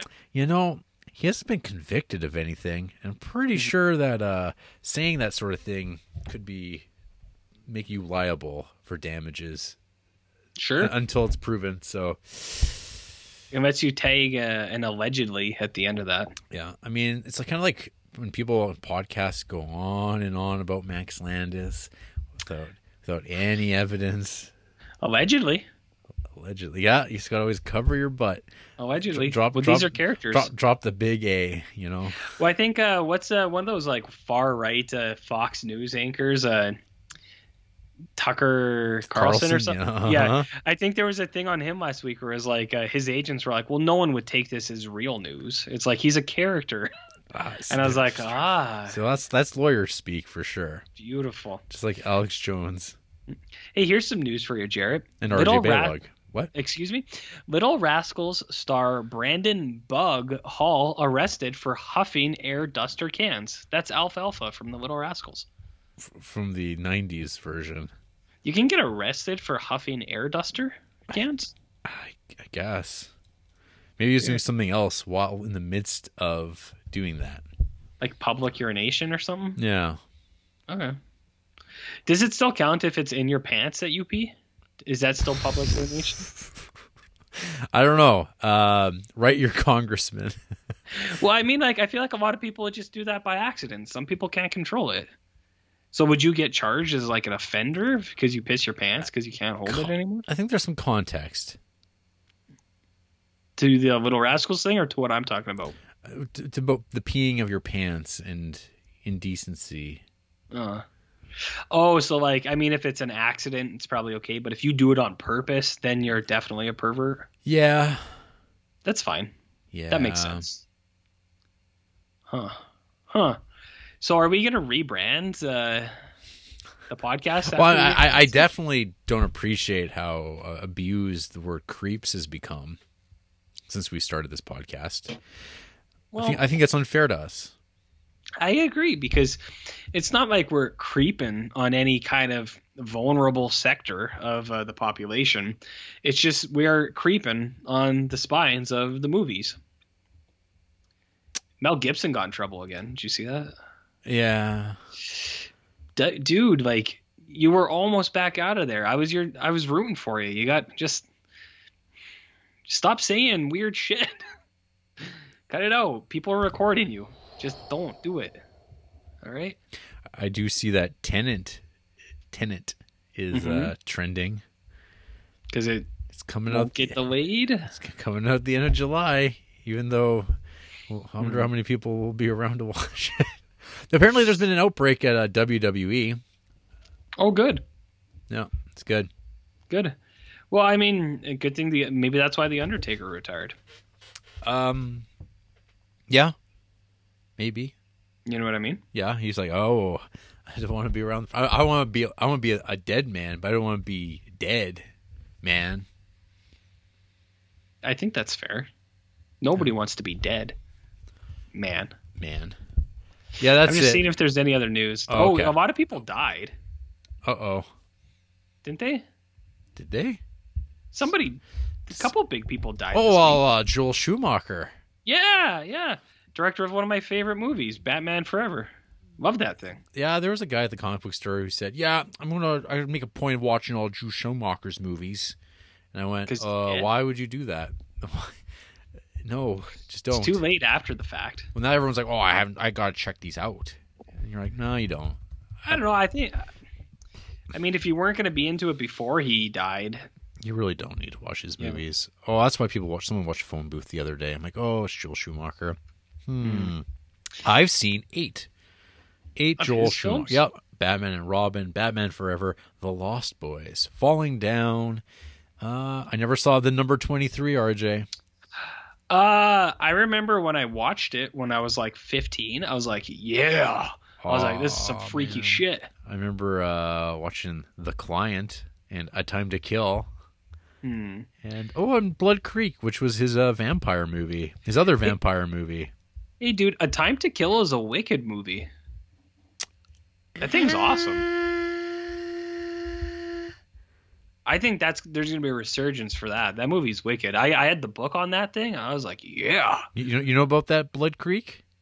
Blood Creek. A man and his brother on a mission of revenge again become trapped in a harrowing occult experiment dating back to the Third Reich, starring Dominic Purcell, Henry Cavill, and Wow. Michael Fassbender. Wow, look at that stacked cast. No, and and, a- and, and Wentworth Miller as well. Ugh. It is available, or not? Uh, I mean, that's interesting. I don't- That, uh, I- I- and Dominic Purcell get cast and everything together. Yeah, It, it's available on Apple TV to rent for two ninety nine. I I have a DVD of it kicking around. Oh, you know what? I have never actually seen. I don't think from start to finish though is eight millimeter. Eight mil. Oh, uh, I think I'm similar actually. But Tigerland. Oh boy. Who hasn't seen Tigerland? Am I right, Jared? Who has Hey. Me. that's a- I haven't. Actually, Tigerland has the guy I thought, Clifton Collins Jr. When we finished Doctor Sleep, I, and I was like, uh, not Tony Clifton, but I was like, I was like, this guy's in it, and you're like, yeah, yeah. Uh, who played like his buddy? But I, I was thinking of Clifton Collins Jr. Easy easy mistake to make. Yeah. But I mean, the big takeaway here is that Batman Forever is a good show. It always was. Always was. Always was. Hey, we got a movie to talk about. No, we don't. We have two movies to talk about, No, we don't. but they're kind of like one movie. Sure. After the break, we're rolling into town, hooking up with our old lady and our estranged son. But we'll mm-hmm. be good uncles. Good old Uncle Jarrett. Dirty old uncle. I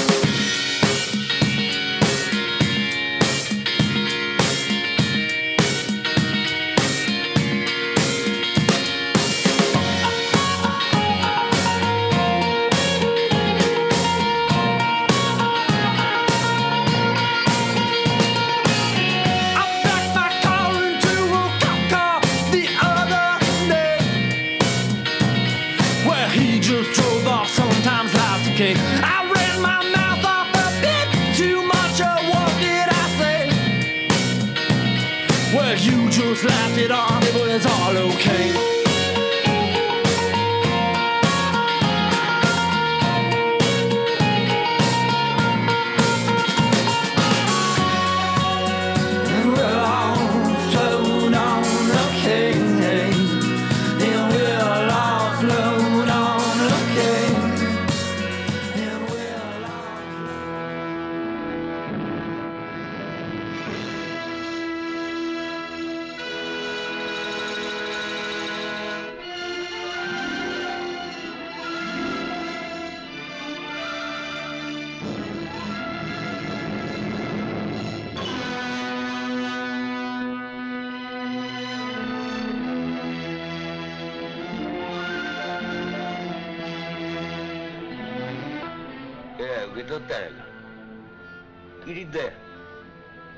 切りだよまあまあ七分や初日にしちゃ用ないわ。まあ見ててみ。知り合いがりや。ならええけど。大丈夫やん。刈谷の時やってそうやったやん。姉さんこの時々バカに弱気やね。こう来る何言うとんねや。はよはよ。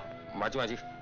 こうやるこう来るはよはよ。まあまあまあまあまちな芸術院賞に輝く名将小津安二郎監督がいつの世にも変わらぬ親と子の愛情と人生の真実を美しくも厳しく最高の敵役を得て描く感動の名作「浮草」きっとまた勉強見てもろとんねや。ここんとこ23日毎晩遅いわ。大きくなったな。そらあんた。昔やったら徴兵検査やもん。そうか。講習合格間違いなしやい え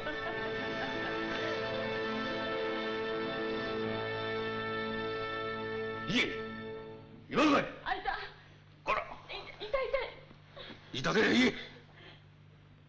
姉さんうちにあの人誘惑してみって言ったのよ。何？私のこの胸ちょっと触ってみてちょうだい。ねお母ちゃん！え。ねお母そうかや。もうこないになったかや。あの自分は泣き豆みたいな子やったがの。帰って。ねえ帰って。帰って。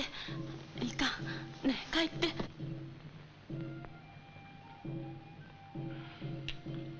なああの人どこの人？誰や？ここへ来たあの女の人あああれかいなあらあかんね忘れたんか岡谷のこと誰のおかげで助かった思うとんのやよーしお前との縁も今日切りじゃいあんまり偉そうなこと言わんとき何をなめたまねせんとき何やと思っとんねや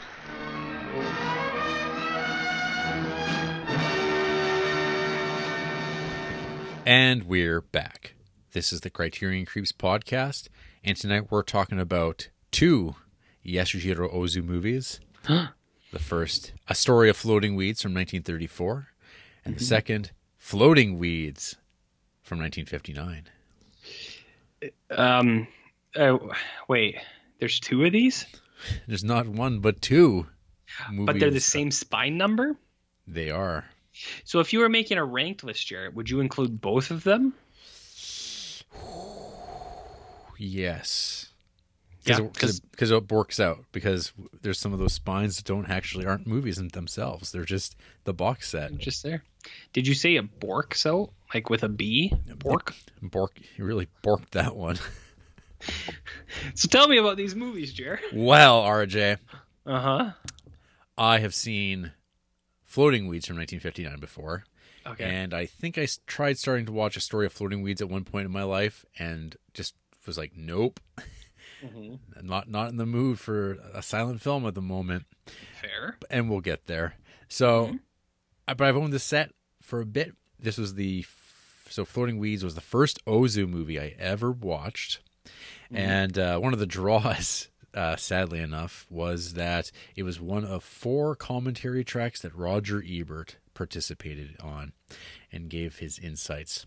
Have I ever listened to these commentary tracks? No. No, What I were the haven't. other three?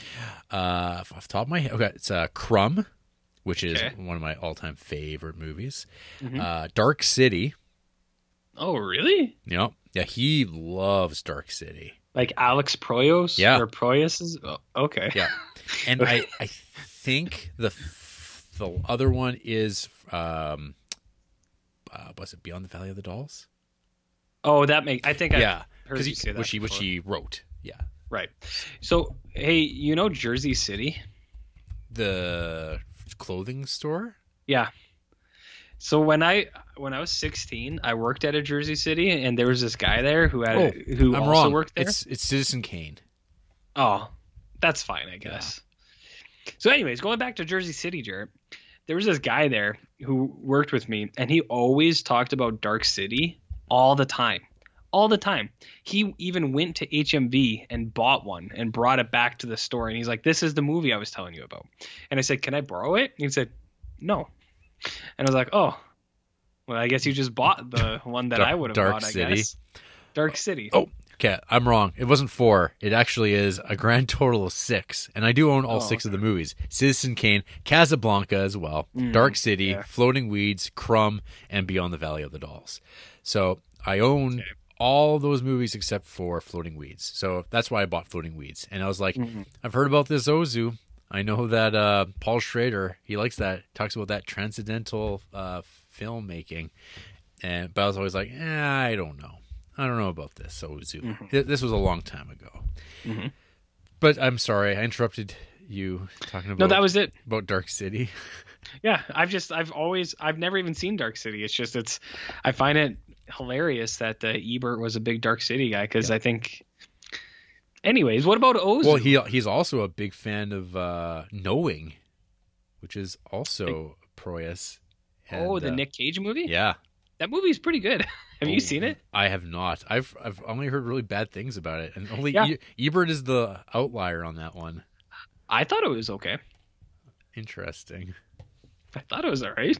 Okay, so a story of floating weeds. Sure. What about what about the, it? the synopsis from Letterboxd. Uh-huh. An aging actor returns to a small town with his troupe and reunites with his former lover and illegitimate son, a scenario that enrages his current mistress and results in heartbreak for all.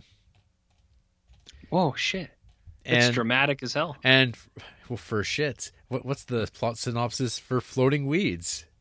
Uh, I don't know, but lay it on me. A troop of traveling players arrive at a small seaport in the south of Japan. Kamajuro Arashi, the aging master of the troop, goes to visit his old flame, Ayoshi, and their son, Kayoshi, even though Kayoshi believes Kamajuro is his uncle. The leading actress, Sumiko, is jealous and so, in order to humiliate the master, persuades the younger actress, Kayo, to seduce Kayoshi. They they muddled that up way too bad. Why they should have just copied and pasted from Story of Floating Weeds. They made it way more complicated than it needed to be. With all these names. Yeah, the first the first one was it's it's clear. It's clear. Succinct. It's clear, Jarrett. It's clear. So, um, so first of all, I will just say that I much preferred 1959 weeds No, to okay. 1934 weeds. Sure. And I'm going to say that I I'm not in a silent movie mood at this point. Any reason, Jarrett? I don't know. Like uh, we were watching Testament of Dr. Mabuse last week, and mean, in that we were watching uh, Dr. Mabuse, the gambler, Uh huh. and there's something about that canned silent film music that Mhm. is uh, all the craze on these DVDs, where they give you multiple options for silent film music, and it's Mhm. always this like, I don't know. It seems like it has nothing to do with the movie. Right. It's like, hey, hey, let's just keep this on so you're going to it's easier to watch if there's like a musical accompaniment, which is true. Mhm. Watching things in total silence and there's no audio track of any sort can be a could make the time go by that much slower. Like Mhm. if, if somebody ever wants to try have just like watching YouTube videos with the sound off and see how long you last. Mhm. It, it wouldn't it would be pretty bad, especially when it's like clearly people are talking. You have the intertitles, um, Mhm. which just seems like such a sl- uh, it's it's an artifact of a different time where you you don't have the natural rhythms of speech happening. Mhm. And I don't know. I mean, I'm not against silent film. I love a lot of silent films, but I I I don't know. I think I found a story of floating weeds very slow as a result of that. And uh like in floating weeds, it just seems so much more activated. Mhm. Just just like on that initial level of like watchability. Yeah. Uh, like floating weeds is two hours long. Story of floating weeds is an hour and a half. And I thought Mhm. uh, I thought story of floating weeds is really long in comparison, even though it should be shorter. But and I think part of that was the the the languid pace. And I mean, I've I recall that um, Ozu really hung on to silent film longer than Mhm. necessary because he was not confident in what sound brought to Mhm. movies that he was Mm. like he, he was he was focused on like the visual and he thought there would be a compromise there it was uh, kind of a, a formal decision that eventually he, obviously he caved in on and then you start Yeah. you start getting sound you start getting color which i Mhm. mean in Ozu movies, I mean, there is like a lot to be said in just like black and white, how great his stuff looks. Like Tokyo Mhm. Story, Tokyo Story looks amazing, but like color is just like that added level. And when he starts Yeah. like really photographing stuff, like oh, this movie looks so, so amazing. And that is like probably the highest recommendation for Floating Weeds is just purely on a visual level. That movie looks incredible. And so, Story Mhm. of Floating Weeds, it's it, it's he's starting to actually, and I've seen only a few Ozu silent films. Mhm. Um, and like you, you see him coming together as a filmmaker, you start seeing him like kind of working on that like square, uh, toma- the the matte shot that I'm blanking out on right now. Tomato, shot, tomato mats, you know them. Tomato mats? Yeah, tomato Sure. mat. Yeah, big old tomato mats. Sure, whatever. I don't say words That- right that- ever. That's for the that's for the the YouTube listeners. Tomato mats? Tomato mats. Well, I, I in an Ozu episode, I just said I liked knowing with Nicolas Cage, so I imagine that this is gonna get this is gonna get like lambasted for years on, upon my character. But hey, jokes on them because I don't plan to live more than another year or two. I see some people refer to as pillow shots. Ew. No, it's like it's the ta- it's the tatami mat. That's what it was. Still. Still. So, anywho. Yeah. So yeah, I mean, you're talking about the same movie. There's there's Yeah. obviously slight differences in how things kind of play out to some degree, but the big plot beats are there. You have the the man roll who's the leader of the troop. The master? they roll in on a train in one movie. They Mhm. roll in on a boat on the other. Mhm. Everyone's like, "Hey, there's a kabuki show coming in," and uh, everyone everyone's gonna check it out because we don't have TV. Well, what what else? Are, that's the same with people checking out podcasts. Everyone was cutting the cord. They don't have TV anymore either, so they got to listen to free podcasts on YouTube. To uh, got nothing else to do. It's we're the new kabuki theater. and be, and because there's no live sports, they're buying cards like baseball cards and hockey for cards. podcasts. No, well, we yeah. Sadly, podcasts don't have cards yet, trading cards. If there was interest, I'd make a couple of just us that we could sell for what, like a hundred dollars a card. Signed, uh, like game podcast worn shirts, waths. Yeah, yeah, like stuff like that, and it'd be a card with Jarrett, and it would just be like Jarrett Duncan stats, bad guy. bad, bad hombre. Number one, bad guy. Number two, sinner. On then on the back it'd have a, a brief Non-belie- bio- non-believer. No. non-believer, total sinner. So, uh, yeah, let's do it. What are we talking about? Ozu? Floating oh, yeah, weeds. floating weeds. So what are these floating weeds, RJ? Uh, It's, the- it's, the- it's these actors, right? It's these, it's, it's this this guy, and they're f- Mhm. they're floating, floating through the air, I- fancy I- free. I kind of took it more as like, say, floating weeds are like things that are just. It's like the actors they're there, and they're not like necessarily like. They don't do any harm being there, but at the same time, it's like you don't really want them there, and it's like an uncle that won't leave, and then you're like, Uncle, Dad, what? I always suspected. Always suspected. Are we still talking about story of a floating weeds, or are we talking about floating weeds We're, now? we're talking about all both of them. Okay, I was gonna say for story of floating weeds, it's just poor timing. Like whatever asshole decided to put two silent films back to back. Like I know On like, top you know- of on top of the fact that we just watched like what six and a half, seven hours of uh, Mabuse, Mabuse. last week, and, a, Yeah. and one of those is a four and a half hour silent film, and then you come back with uh, story of floating weeds. It's like oh, I mean that's like just complete chance.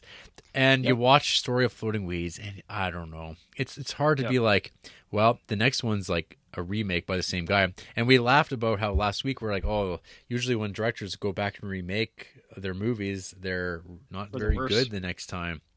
The uh, Vanishing style. hmm Well, uh, like yeah, vanishing and fun, funny games. Both of those are bad. So whatever.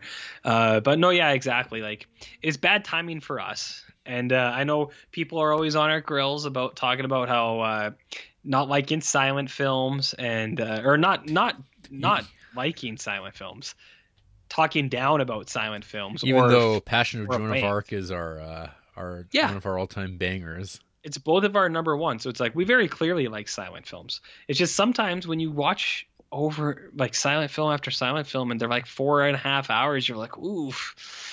You're like, I'd, I want to watch Cars three instead of this stuff right now. Am I right, Jer? Hell's yeah. So, anyways, for a story of a floating Cars three. Okay.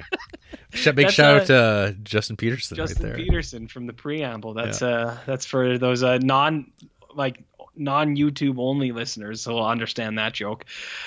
Okay, anyways, uh story of the floating weeds. It was a bit of a, a task with what we did last week. I did uh drift a little bit, like I paid attention the whole time, but I did fall asleep once, so I had to rewind a little bit. Yes, I, re- I rewound. Um, the thing about Story of Silent Weeds though is like it. It honestly, it kind of to me, it seemed like it seemed like if someone in like 2014, 2013 was making a silent film, what they thought it would be like. Because I was like, I think it's pretty well shot. It's got really Yeah. nice images and like it looks great. So I was like, it actually looks really good. I think it's Yes. it's almost like what someone pretending to make a silent film now would be doing. So as a silent film, I was like, it actually is really good. It's just it was bad timing for us. And then knowing that we're gonna get an almost identical remake coming up afterwards, I was like, uh, you- like you fade a little bit. You're like, well, I'll save it for the color Ozu, because like I watched it and then I was kind of like, what was that movie about? And then I watched Floating Weeds and I was like, oh, I got it. It's it snaps into place. Snaps into place. So that's all I wanted to say about Story of the Floating Weeds. You know, you know we- what? You know what was missing though? I think from Floating Weeds was like Watermelon Kid. Uh, yeah. So like, I I actually have some screenshots of Ozu or, or of these two movies where it's Ozu shows kids better than like anyone else. Yes. Like Watermelon Kid, and then in uh, Floating Weeds, there's like the kids that are hanging out waiting for the show to start. Like he, it's such a in these movies, it's such a brief thing, but like Watermelon Kid, he's also like he has those cards mixed up, and he's like, there's always just this kid who's like part of the world, and like Good Morning is that's where it's all about the kids, but these ones, the kids just like in the background, and is like, man, Ozu, you you show the you show what kids are doing so so well. It's like so much better than other people do. It's so charming. So yeah, Watermelon Kid. He's uh, the real winner of this uh this episode. Well, we, we also got the one um, the one horny lady from Floating Weeds. which horny lady? The, oh, the one that she's like, hey, the, the actors are in town. You wanna you wanna hang out? And he's like, no, I'm just gonna hand out these uh, leaflets. I, I, Oh, the lady with the jacked up teeth. yeah, Yeah, and uh, she's she's talking to that guy who's like very clearly depressed and almost suicidal. He's like, nothing matters, life is horrible, and she's like, you're so funny. it's like, what are you doing later, bud? Yeah, I and got then, it. then she flashes him that smile. She goes, come check me out. Oh. Uh, but f- floating weeds, what? Well, what were you gonna say? Okay, so yeah, I mean, so I, I have uh, obviously a lot more enthusiasm for uh, 59's floating weeds because I my feeling of this here, my my take, Uh-huh. is it a warm take? Mm-hmm. Maybe maybe even warmer than that, maybe hot. Hot? Is uh, this is kind of like a Fellini movie. This is like totally in the wheel, the wheelhouse. The music in particular in Floating Weeds is like Mm-hmm. very Nino Rota to me. Um, there's this sort of like village pastoral vibe to it, uplifting. It's about actors, uh, traveling Mm-hmm. troops, um, and like kind of like these like kind of like mm, maybe toxic males, some some bad some bad dudes. Whoa, Yeah, sinners. yeah, sinners, and uh, the the group's kind of falling apart, um, and there's a th- this kind of repetition of these shots of this village of this ship coming in. The ship sails on, I guess, would be uh, a little on the nose, but yeah, like I feel like this is like very unusual for an Ozu movie uh, compared to the, the ones I've seen anyway, which are very like restrained. I think in their depictions of like family where Yeah. this seems very like heightened people are getting physical people are getting slapped around people are arguing out in the rain people don't do people don't get that way in the these ozus but this this is one people are a little wild Wild how, Jarrett? um they, they their emotions get the best of them Okay. they're not as reserved that sounds like a thing that someone would say when discussing Ozu movies. Yeah. Quiet, contemplative. Hmm. Yes. Yes. Tell me more. I'll tell you more things that you've heard before. Hmm. Mm-hmm. How, how do you feel? No, about, I- how, I- how do you feel about these this this uh, thought process? Does this now? Did you think of Fellini at all watching Floating Weeds? No, but it makes sense because uh, watching this, I was kind of like, I was like, this doesn't seem like the Ozu that I've come to appreciate. Not my Uh, Ozu. Not, not my, my not, Ozu. not my not my Good Morning. Not my farting kids movie. That's a that's oh, like Good Morning is, and Heavyweights are very closely connected, which is I think why I like them so much. But yeah, I was like, this is different from Ozu, and uh,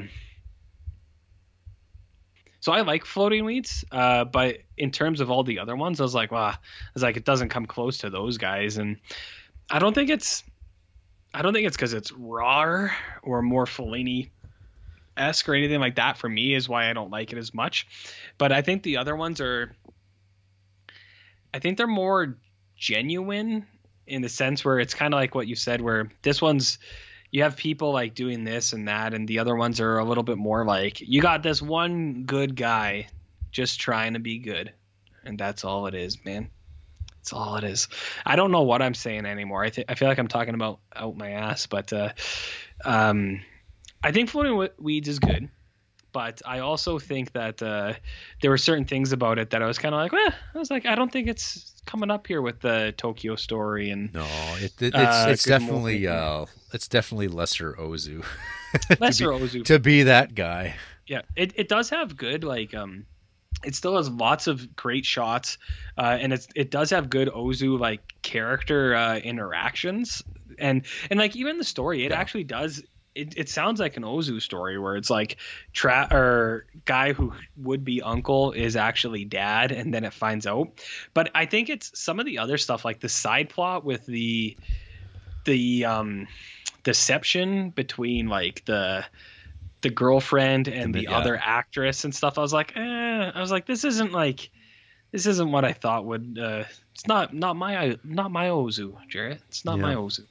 So that that kind of stuff like kind of pulled me out of it a little bit. Where I think where Ozu is best is like the char- the character interactions, where it's like you just have a really grounded thing, like where say it's either a parent dies or some guys a different guy is dying or you have kids like trying to find their place or something like that. It's like very simple but relatable things where this one I thought it just it just had a an extra element that I was like, well, it might not even need to be there. I think the father son, the estranged father son relationship would have been enough, and then and then it would have been my Ozu.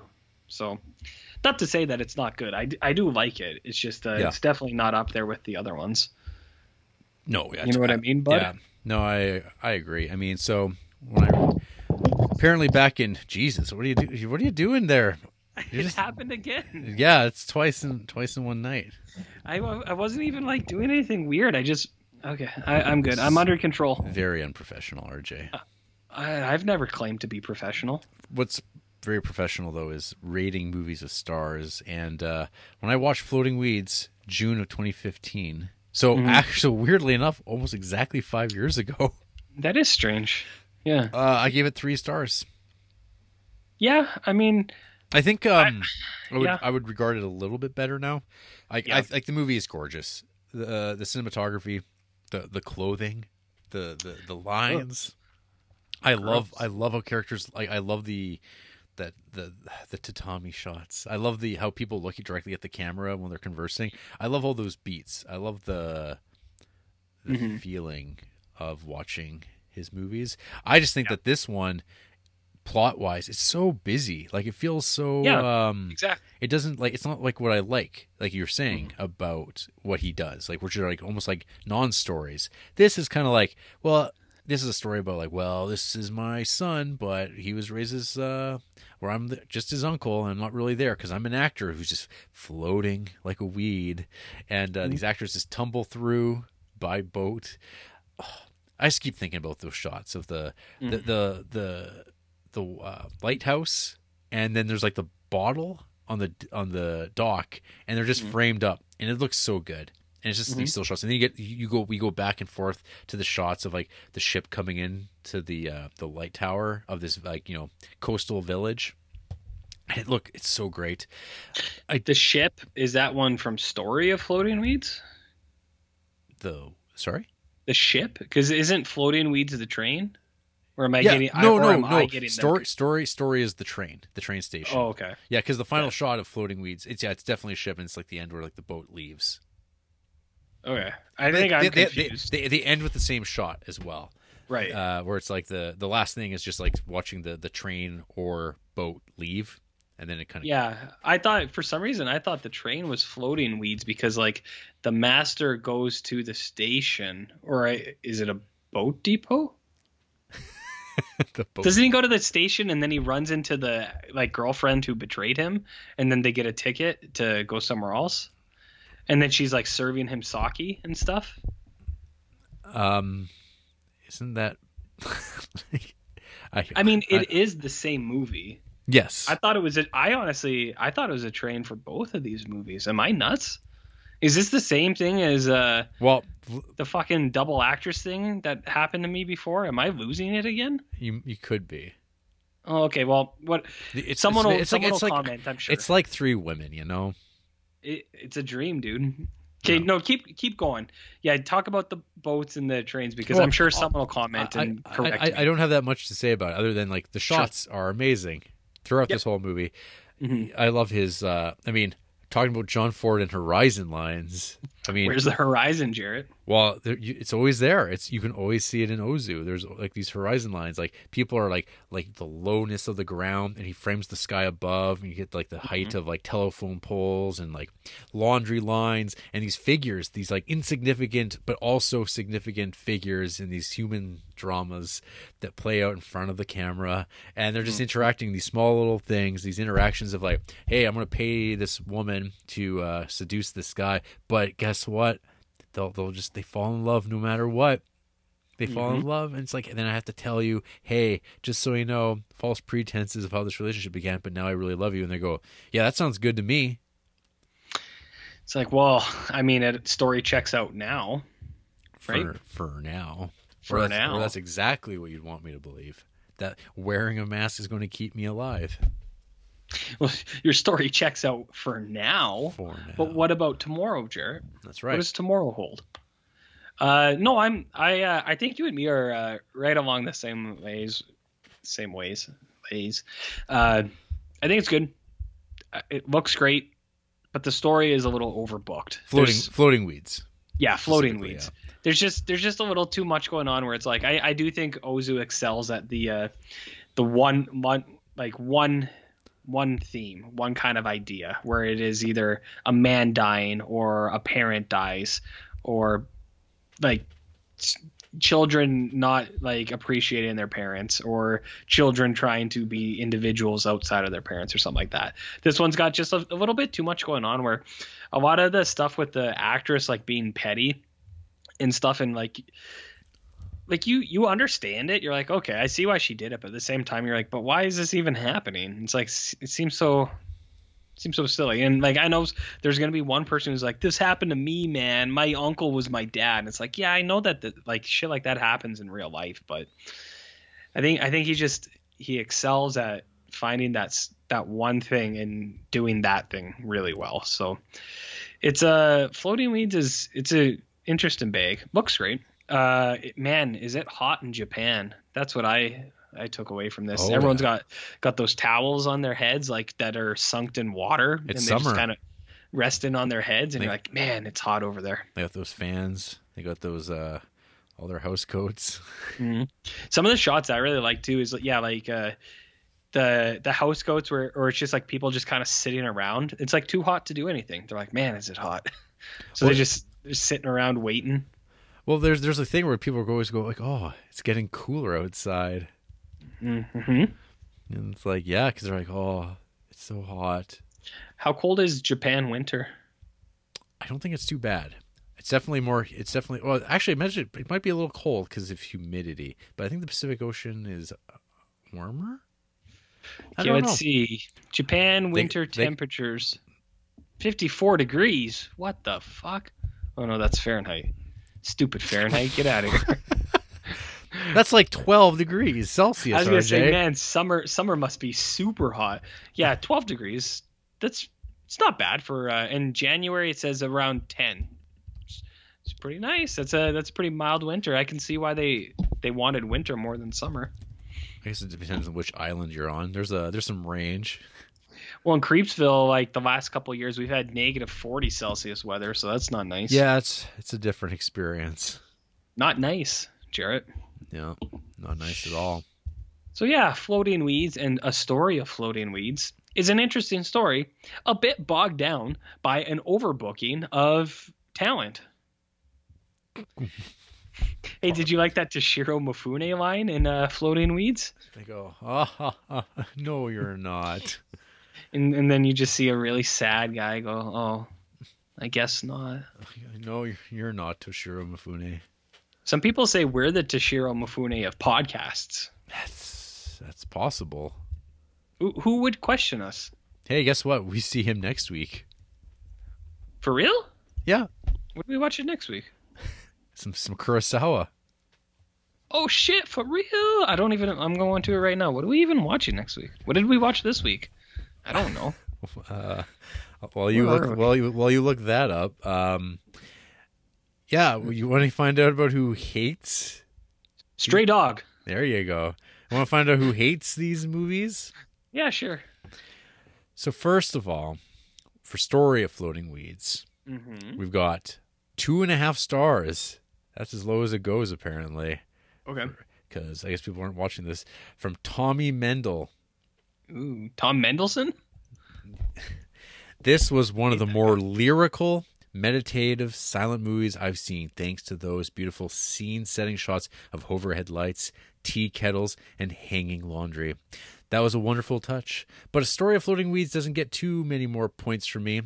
Most of all, I never warmed up to the slightly confusing and contrived central melodrama. What's more, despite the presence of a fun ensemble, I didn't pick up a lot of vibrancy from the side characters, and I didn't think the movie was very successful at world building overall. World building, RJ. World building. Come on. It ultimately felt to me like the whole thing took place in two different houses in a village that no one lived in. I think a beating heart was missing here that could have morphed this into a pensive little slice of life. Instead, I think it comes across as more of a stilted parable. A what? A stilted parable, like Bridges of Madison County. Not unlike. Weirdo. Uh, so this person actually doesn't have like a ton of ratings. I think they do the uh, they do the review rating like out of a hundred. So they don't actually have a ton of star ratings. But one of their favorite films is Portrait of a Lady on Fire. And uh, I'm sorry, Frank Santoro. I already dislike that movie now, just because of this. Just because of this stuff. Look, look how it ruined me, Jarrett. Bartman. Nice. Do the Bartman People are still doing the Bartman, Jarrett. somewhere. Somewhere. Um, Bartman, two and a half stars. Mm-hmm. A traveling theater des- descends upon a small town. Do they kill them? Uh, the head of the theater takes time out to visit his former wife and his son, who believes his father, father was a civil servant who died before he was born. When his current mistress finds out, she plots revenge.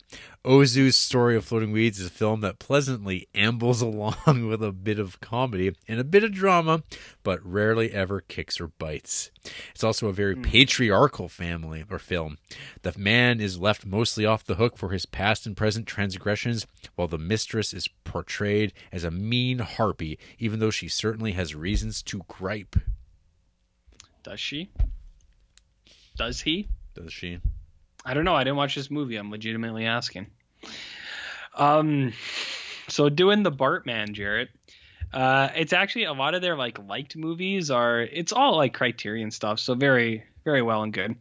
Some one and a half star films include Upstream Color, Ten to Midnight with Charles Bronson, The Mechanic with Charles Bronson, also one and a half star apparently, The Ritual, one and a half star. Very strange. Here's their favorite films Winter Light, Late Spring, Black Narcissus, and distant voices still lives, whatever uh, that may be. So uh, lots of like I don't know, just lots of Criterion stuff. Uh, five stars. Portrait of a Lady on Fire. Damn, Damn. damn. That might movie might be five stars. It might be my favorite movie, but no, not having it. RJ. I haven't even seen it You well, you have to. in twelve years. Yeah, exactly.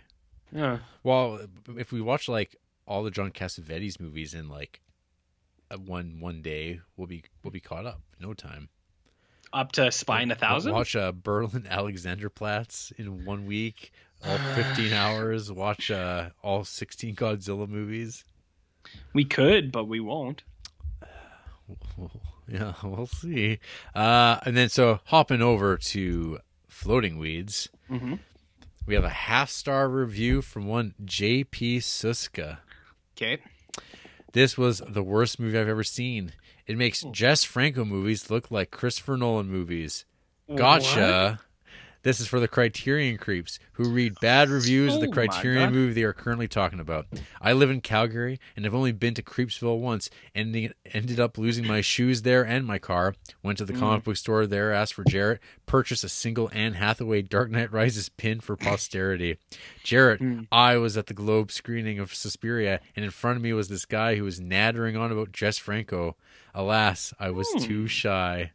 RJ, as a fellow Hungarian who carries Oh. a Hungarian passport, first dictatorship in the European Union, hooray, I guess. I am filled with Hungarian pride every time you mispronounce a Hungarian word. I don't think I've ever mispronounced a Hungarian word. Ozu rocks. Jean Paul Suska. Well, I mean, they f- they figured it out, Jarrett. They figured out how to get to us. Suka?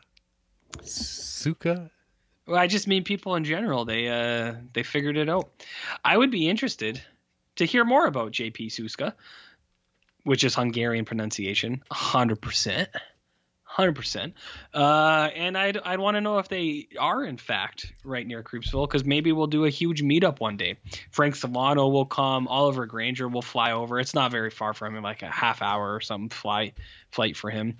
Jay Peterson, all the boys. Sam Sanchez, he'll come up for a rip too they're all going to be here, boys and girls, because we got female listeners too, Jarrett. And uh, we'll do a little meetup. I find their review interesting, and I hope they didn't see you in real life because it's uh, something you don't come back from. Something you don't come back from. Chris writes one star. Pretty pretty boring. Oh, Chris. this It's not good to judge people on their appearance. However, let's look at their favorite films. Oh come on. There we go. That's better. Uh, I mean, people can find Travel Dude Chris on their own if they choose to. Favorite films are what? All right, well, come on. Sátántangó, Decalogue, Werckmeister Harmony, Shoah. Get fucked, dude. Those aren't your favorite movies. Come on. Those are nobody's favorite movies. Pick the longest movies in the world. I love these. Oh yeah. I like to pretend. Jarrett. I'm, I'm hey, looking- um, they they are desperately looking for a Karagarga invite. So, what's Karagarga? well, you better. Uh, you, someone will let you know. I won't. I don't know what that is, and I'm not going to look it up because then I'll, I will start getting targeted ads for weird porno stuff like you do. Oh, this person gave one star to Interview with a Vampire? Get out of here. One star to Princess Mononoke? One star to A Woman Under the Influence? What is this? Madness. Madness, Jarrett. About uh, UJ. Hmm? UJ roses. UJ Roses? Okay, yeah. One and a half star. Look at that guy. I Hmm. think is the I think is the most boring Ozu film. I think Ozu would say the same about him. I mean, they. ju- It's like it's it's the same stuff all the time, you know. Barry Lyndon, New York. Buster Keaton movies. Pretentious ass motherfuckers. Although those movies are good. Half star to The Bank Dick. That's weird. Half star to El Topo. Rambo Last Blood. Half star. Come on. Half star to Mommy. You know that hit Canadian movie from Xavier Dolan, Jarrett. Oh, yeah. You know that. One. I know it. You know that one. Half star to Cries and Whispers. Half star to Inland Empire. Eh, that one's no, it's not. I mean, I don't know about half a star, but.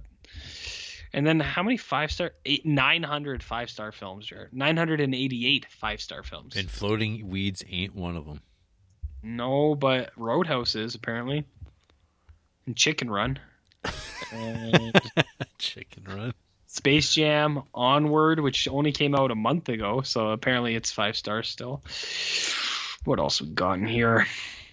The Irishman, five stars. Come on, get out of here. We got uh we got one more because why not? Renton Duke, Okay. misogynistic trash. The Is it? the hands up over and Je te demande pardon, Richard. What? I don't totally understand this. But then again, I don't understand many things. Their bio says they are an Audrey Hepburn fan account. Favorites equal new crush. Whatever that means. Uh, five stars to funny games. Come on. Get out of here. Get out. I mean, the rest are just five stars to Princess Mononoke. At least they got that one right.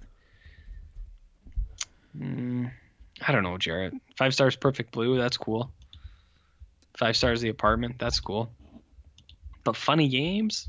Nah, nah, nah, No, no, no. nah, nah, nah. They gave a half star to Chicago. Good.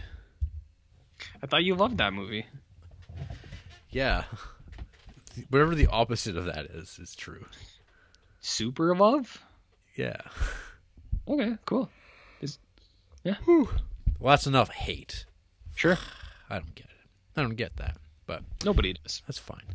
Um, any other thoughts on on on these weeds? You know, when I was looking up musical inclusions, I was like, "Hey, what are some songs about weeds?" And guess what? I got a lot of. Marijuana. Turns out, a lot of musicians write songs about marijuana, What's that? and that also, I you know, weed is a euphemism for marijuana. What's that? I've never heard of that. Gets you high, Like physically? physically high. What does that mean? I don't know. What are what is a drug? Tell me about uh tell me about Ozu. We're gonna be watching another Ozu in like a couple months. I'll tell you about him then. You'll you'll have some final thoughts then. Yeah, don't pressure me now. You're gonna close the door on him then Yeah. forever. Was that the last Ozu in the collection?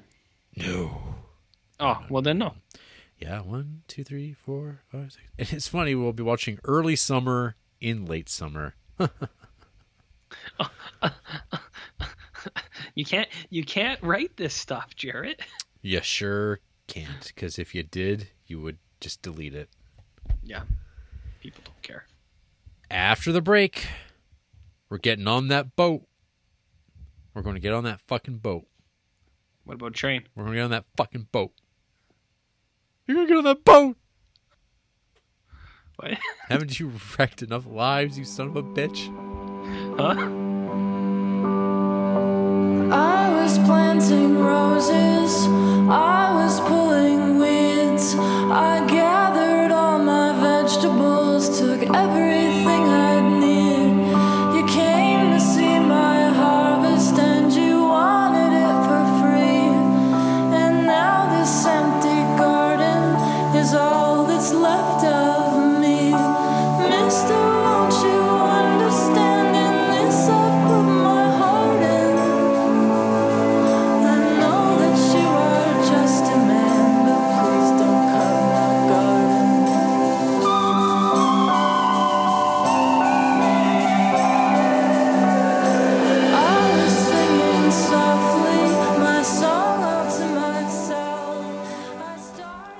So, RJ, have you got any bastards running around that you know about? Well, there's this guy named Jarrett. Uh, I think he's been described as many things. You're not my dad. Not yet. You can email us at criterioncruise at gmail.com and Uh-huh. I have to I have to get a message to my mom. Warning her. Watch out. Yeah, well, I mean, it's not going to be like that. It's going to be, it'll be a long time from now, when you're when you need someone to look up to. It's gonna be oh god. Are we gonna go to jail? Well, you ever seen a movie called Edmond? Do I have to get on your body? You're going to get on the body, said Shocker from the hit Spider-Man franchise. We got a Facebook page. We're on mm-hmm. Instagram. We're on Letterboxd. I'm Jarrett Duncan. He's Barnloaf. Mm-hmm. We've got a YouTube page. We're on Patreon. OnlyFans. OnlyFans. You know, I, one thing I was thinking about was a lot of like YouTube people they with Patreons. They like do shout outs to their patrons, and we oh, don't. Okay. And we don't. We definitely don't do that. Shout out to one of our patrons right now. Justin Peterson. There you go. Shout out to one of our OnlyFans subscribers right now. Andrea Baylog. She's uh she's the only fan in this house, if you know what I'm saying. Yeah, you you. no- you- no you- one else can stand You me. put on that show for free, It's not free. just like how SoundCloud's not free. So Oh, we, we sure. we appreciate those Patreon bucks. But Mhm. Stitcher, iTunes, Google Play, and all that jazz Mm-hmm. makes this podcast free for you all to listen to. So Oh, wow. uh, if you have a hardcore cinephile, unrepentant, Mhm. disgusting human being in your life, let them know about the podcast so they can get angry about our opinions. Mm-hmm. Tell them to support us financially, and we will give them support via exposure. Just give us money and free drawings of Ernest Borgnine as a Borg. And we will give you free exposure. But after you submit that image to us, we own it. We own it. Yeah, because it's, it's mine. That is our property. You can't sue us if we recreate it.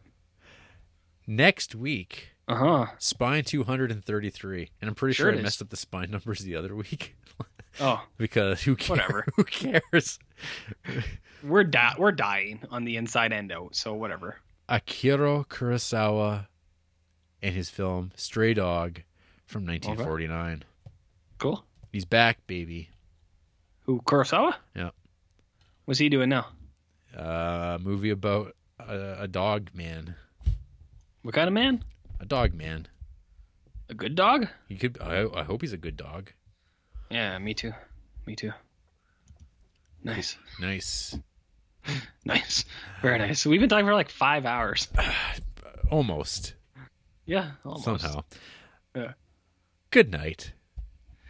Um, OnlyFans. Jesus wept. Jesus did weep. I watched like half an hour of that. Uh, I'll tell you about that off air. Never mind.